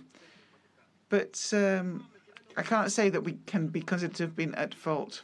So when we're in the um, um, so I don't think it was the youth that decided to uh, allow uh, uh, the tourists to come in and that caused this uh, s spike in cases.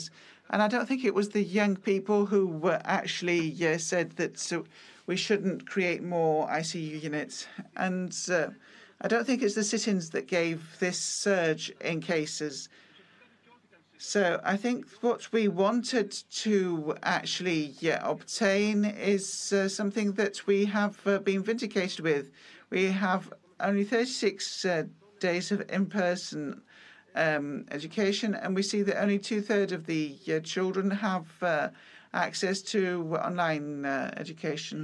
So I think that we all have to face our um, responsibilities.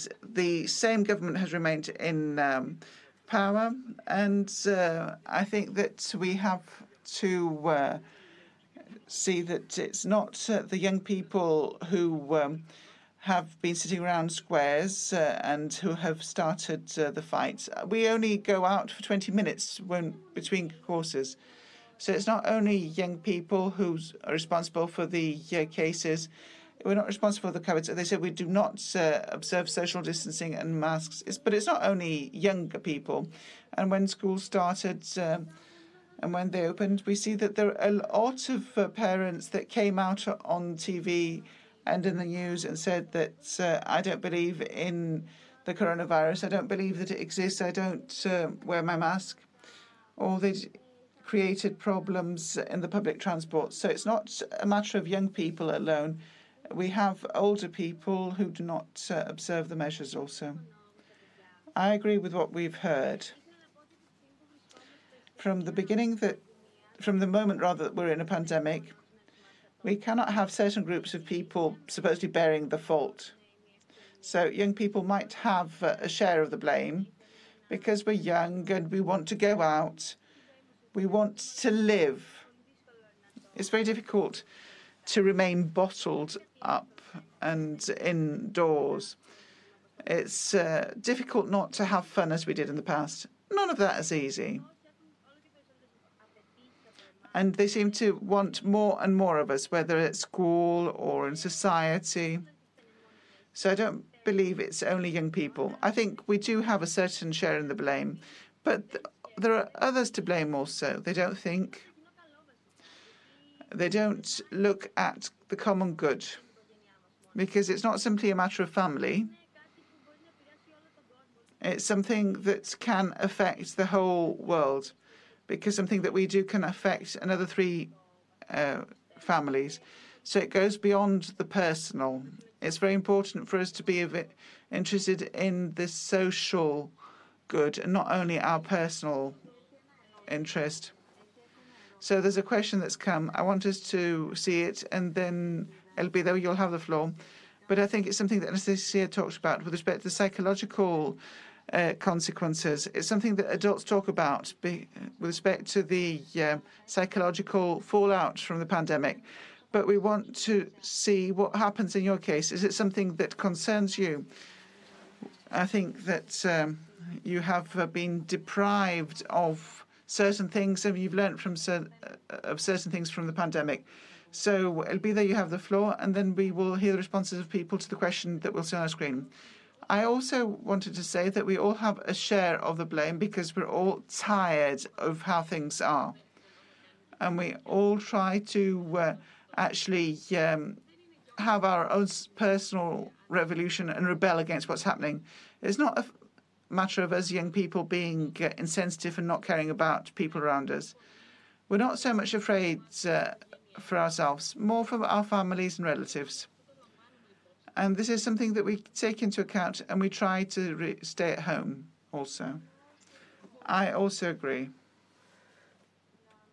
Can I speak? Indeed, yes. Go ahead, Eleni. I agree with what has been said.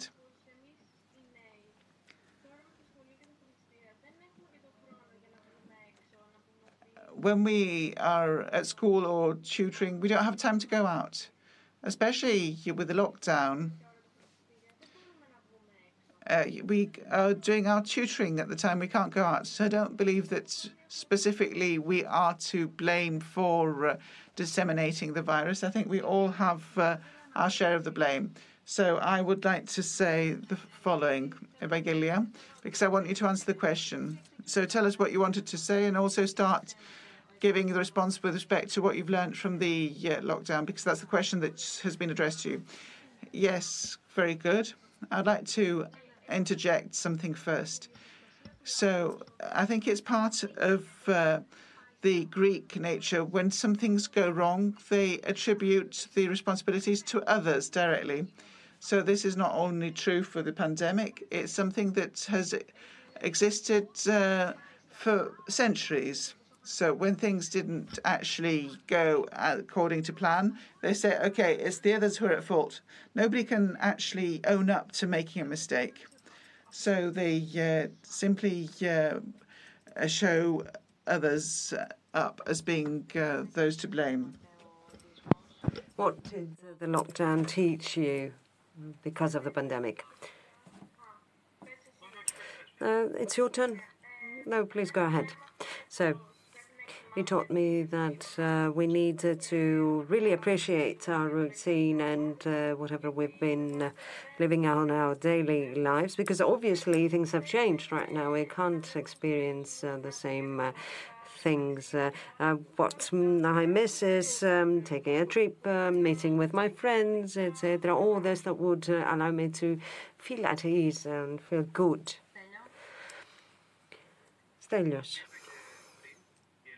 What Eleni mentioned earlier, we learned uh, to appreciate uh, that uh, even simply hanging out with uh, friends or uh, a daily routine at school is quite significant, it's quite important. I mean, if one thinks of that, uh, one will think that um, children in the past didn't even want to uh, go close to school. Now we miss it.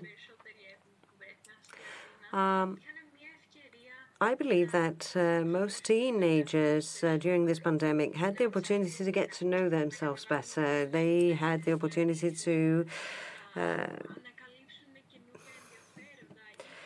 Uh, discover new interests uh, or do things they didn't have the time to do in the past. They've had the opportunity to feel f more free. Uh, during this quarantine, this lockdown, I felt uh, more like myself uh, as compared to now. Because although I was locked out, I was free because I was uh, far away from anything that would um, influence me, et cetera. I had uh, not much of a big share of the social media, and I felt uh, like myself. And indeed, I tried to understand what was going on, uh, how I felt, uh, how my psychology was, uh, what I felt about things, um, why I felt about uh, the way I felt about things.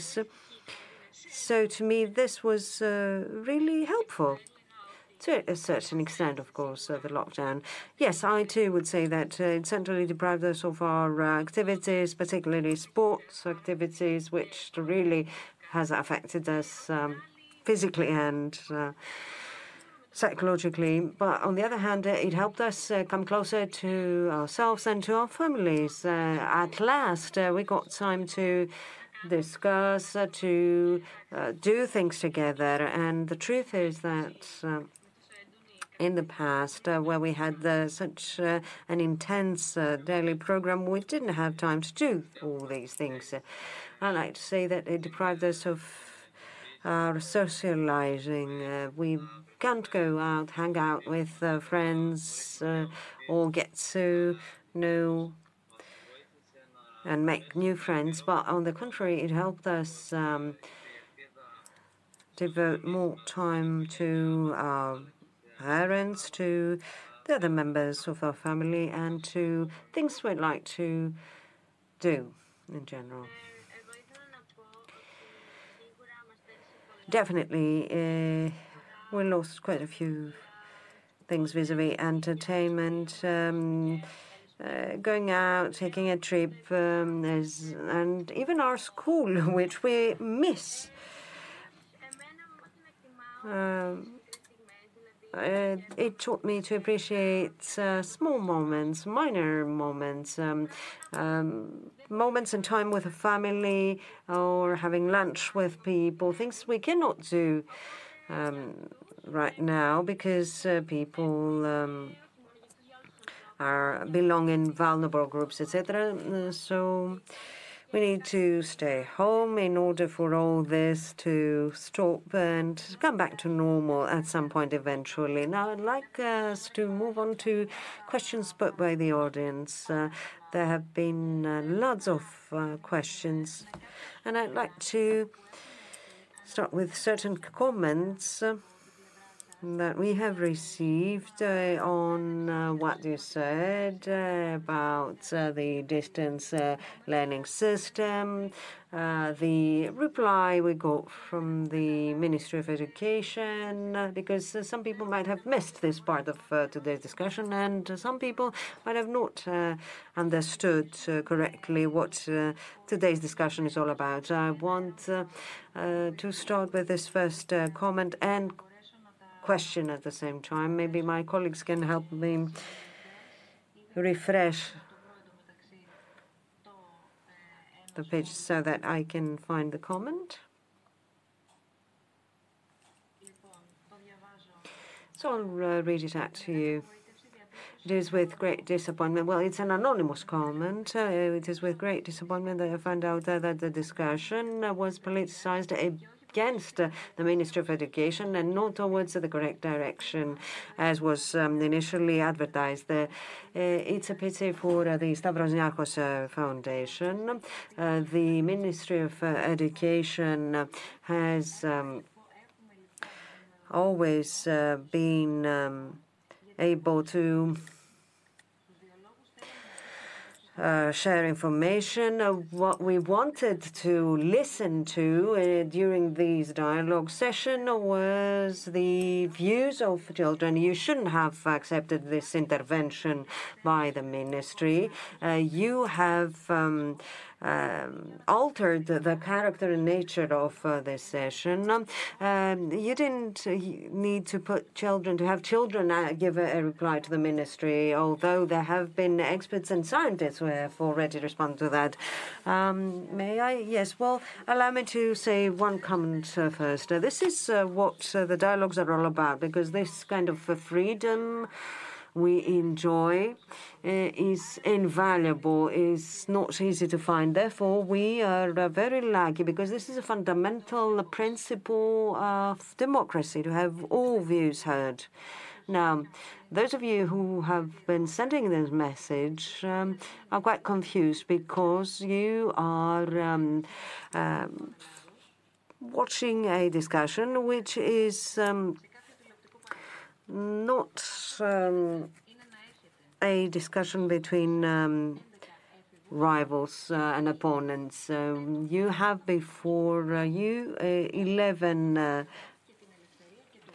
teenagers who talk about the issues that concern them. So they have um, the freedom to um, adopt any view. Now, with regards to the Ministry of Education issue, uh, personally, representing the Stavros Niarchos Foundation, I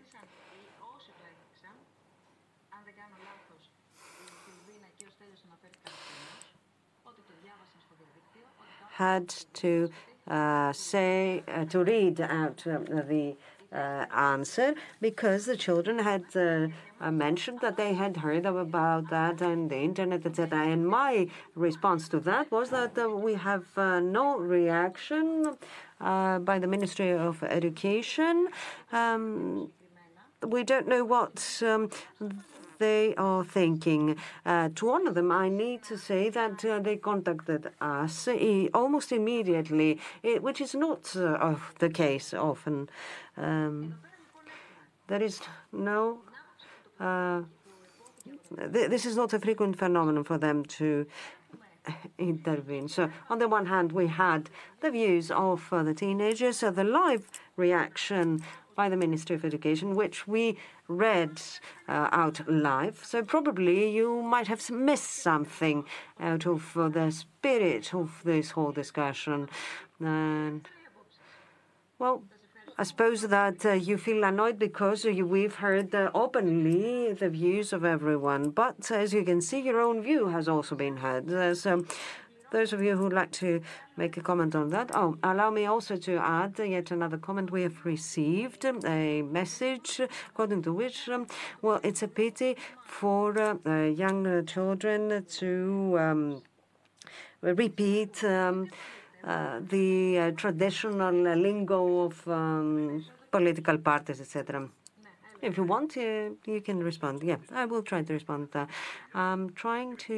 Um, calm down because um, I got angry and, and I wanted to break into laughs. It's a very nice comment of this user.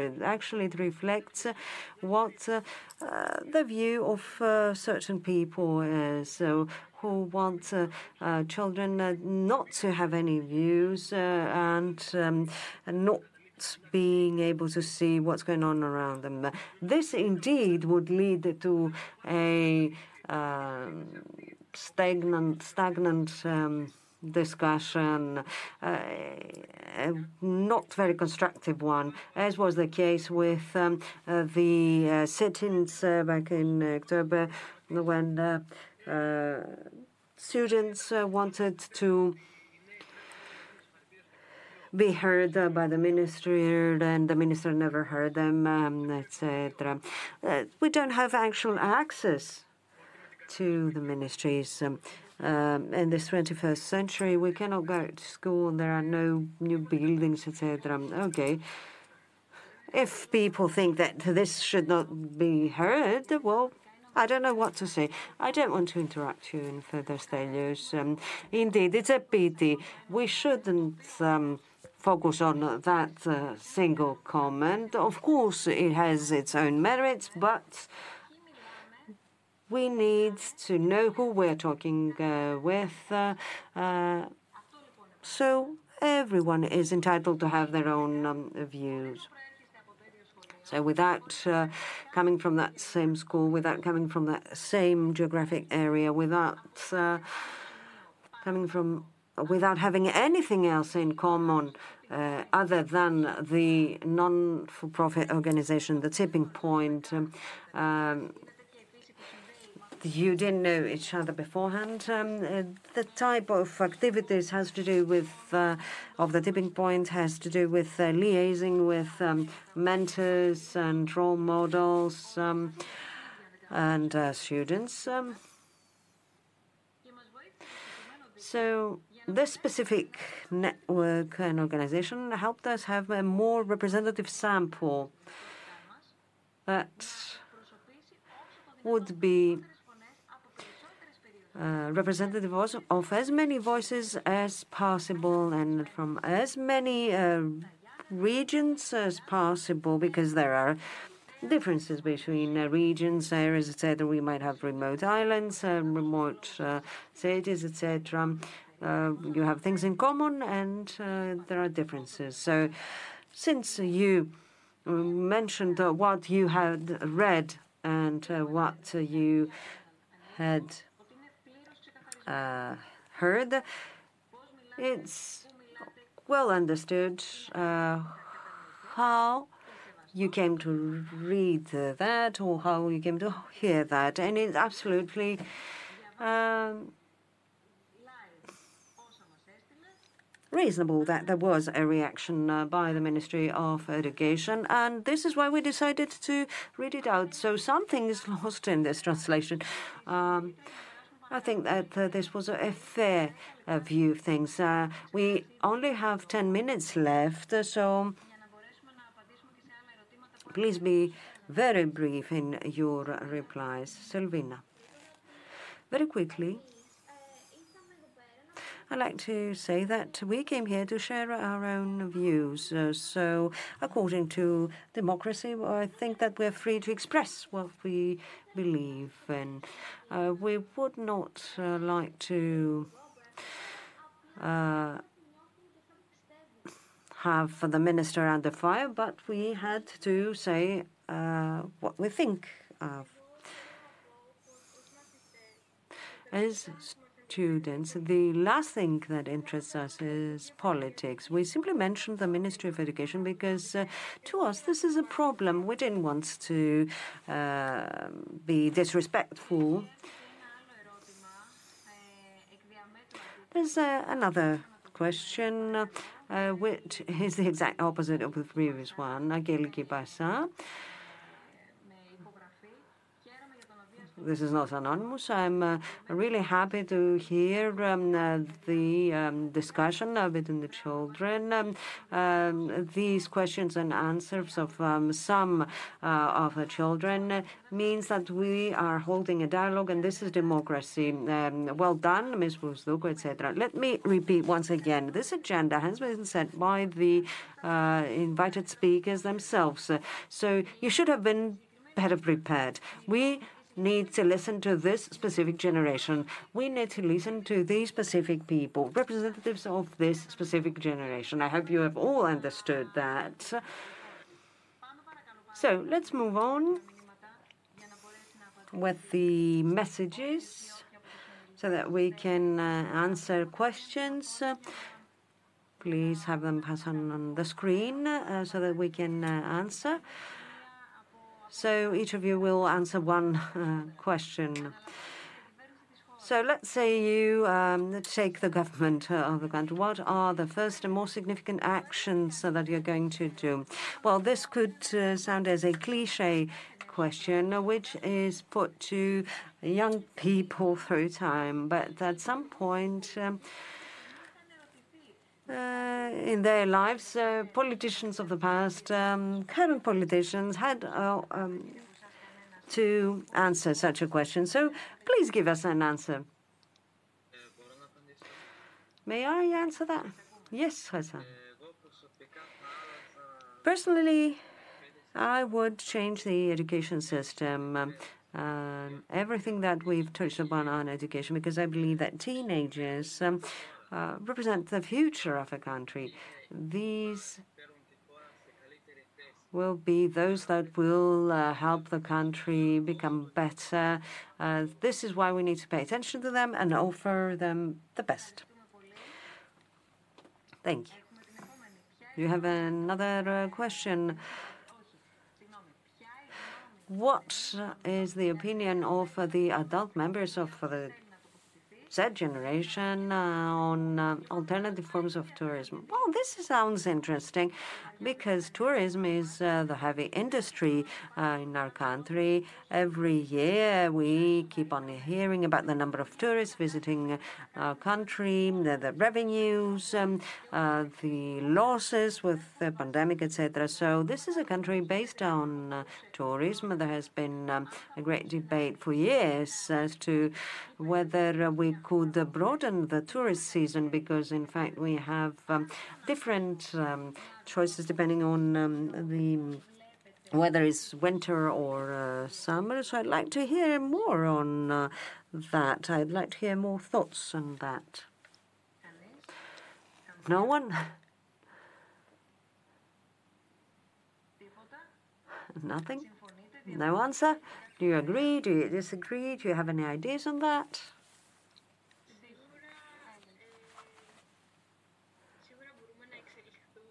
Definitely, we could evolve uh, in the tourism sector. We're talking about massive tourism, um, at least during the summer months. We have many people coming over, and maybe we should Um, have um, all year round tourism, because uh, we do have uh, this potential.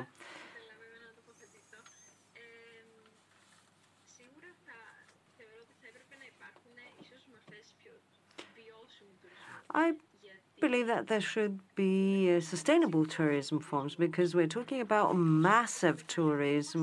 So as long as we Uh, exploit our beautiful landscapes, we will be led to self-destruction. It's a self-destructive um, process to a certain extent. Uh, maybe we should uh, allocate it or distribute it uh, better um, around the country, and not only on certain Um, islands. We should um, utilize natural resources, um, avoiding pollution. Um, definitely, there's bound to be pollution, but I hope that we'll be able to avoid extremes. Thank you. Ioanna,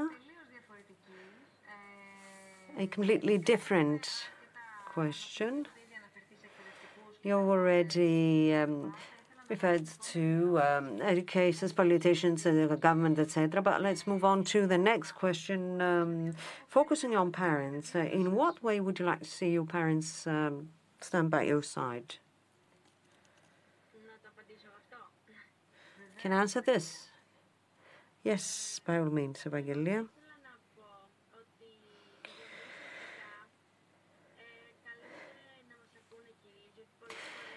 Parents should be able to listen to us. Um, we see that um, we are not the only ones uh, who have um, um, many things to do, et cetera. And sometimes uh, parents can't uh, listen to us. Uh, they have many different things uh, in their minds. Uh, but it would be important for us to be listened to, uh, because this is uh, a demanding Um, age. I think that we should have an open communication, uh, that they should uh, uh, treat us in a fair manner. Um, when we try to express our views and our feelings, they should accept this and tolerate this uh, and uh, achieve a certain uh, calm environment. And I think that they'll be able to stand um, by our side. Okay, um, one more question.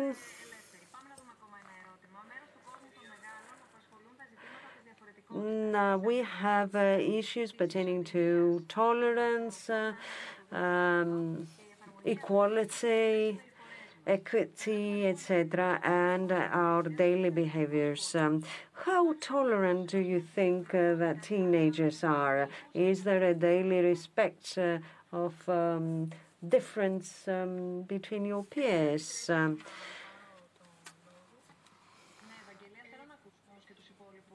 and diversity between your peers. Yes, yes, of course. Uh, we'll have to listen to all of you.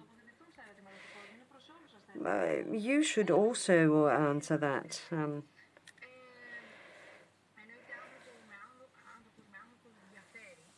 there are differences. Uh, people are different, but I want to believe that we're quite tolerant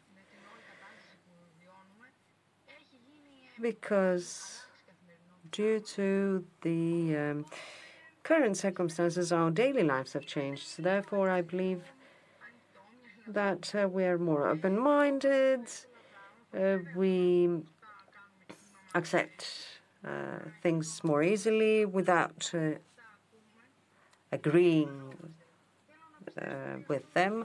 But we uh, lend an ear and we learn to process um, things. So I am open-minded, I can listen to people in good faith.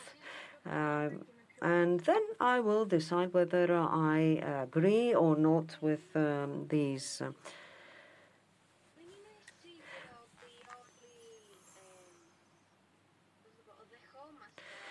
Well, I'm not sure that we all accept and agree with uh, what we see, because uh, it has to do with um, the way our parents have um, taught us.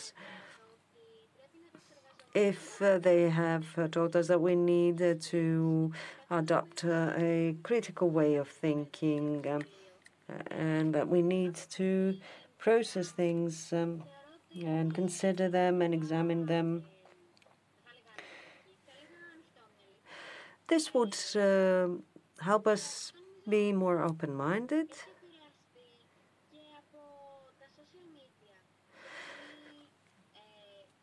This might also be due to the social media, since we get to see new things in public accounts that we visit, where we scroll down. We see different um, uh, different views, uh, different clothes, um, different beliefs. We see how people approach a subject. And all this has a great part to play in our views as teenagers. Thank you so much, Mary. I agree with uh, what we've heard. I want to say that teenagers that uh, are formulating their views now, and according to uh, the people I know, I believe that we are a more open-minded uh, generation compared to what's um, actually come before us. That's how things appear to be, at least. But there are many people who are our peers who don't want to hear different opinions, and they don't espouse them. And they are not open to diversity.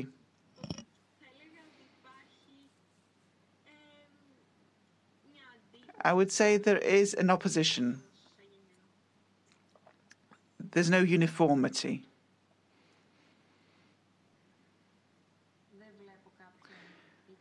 I don't see anybody else wanting to take the floor.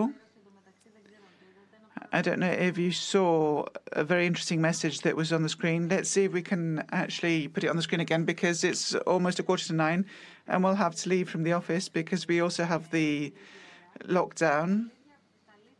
So, well done, guys. The most important is that my uh, son was able to um, uh, sit around for two hours and watch you. So we see that he was neither uh, too unsettled to sit down and watch, neither was he indifferent. So we see that uh, the parent and the child was able to focus on you uh, for two whole hours. Thank you so much for the discussion we've had.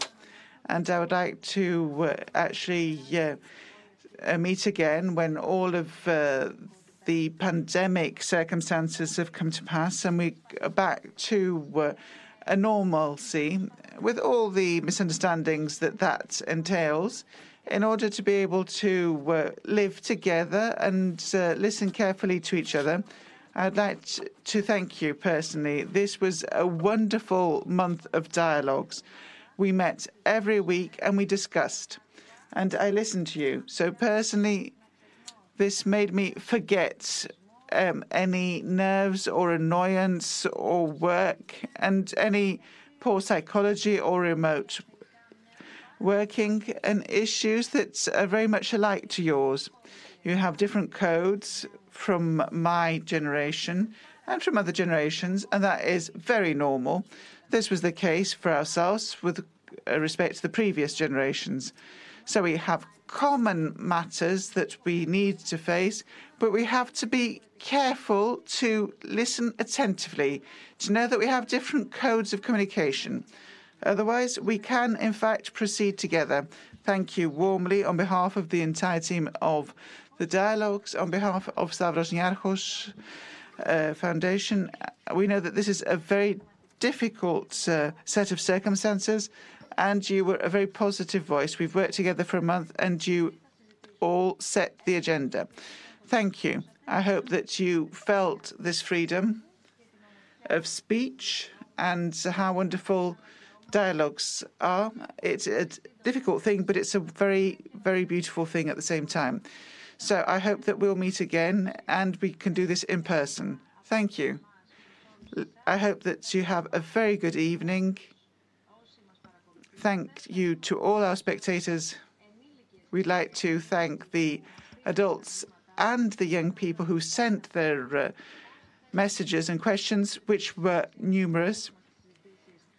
If you want, you can also watch this on demand. You can go to S N F dialogues dot org, or you can go to the Dialogues YouTube channel. Thank you so much, and let us meet again in April. That will be towards the end of April specifically. Thank you. Εκνευρίζομαι όταν οι μεγαλύτεροι αρνούνται την εξέλιξη των καιρών. Όταν οι μεγάλοι είναι υπερπροστατευτικοί. Μου τις πάει όταν οι μεγάλοι δεν μας ακούνε. Όταν οι μεγαλύτεροι έχουν συντηρητικές απόψεις και εναντιώνουν τις ιδέες των νέων. Όταν μας συμπεριφέρονται πότε λες και είμαστε μωρά και πότε λες και είμαστε συνομιλικοί τους. Το πιο συχνό κλισέ που ακούω από τους μεγάλους για τους νέους είναι ότι δεν σεβόμαστε τις απόψεις τους. Ως το μόνο που ξέρουμε είναι να ασχολούμαστε με τα κινητά.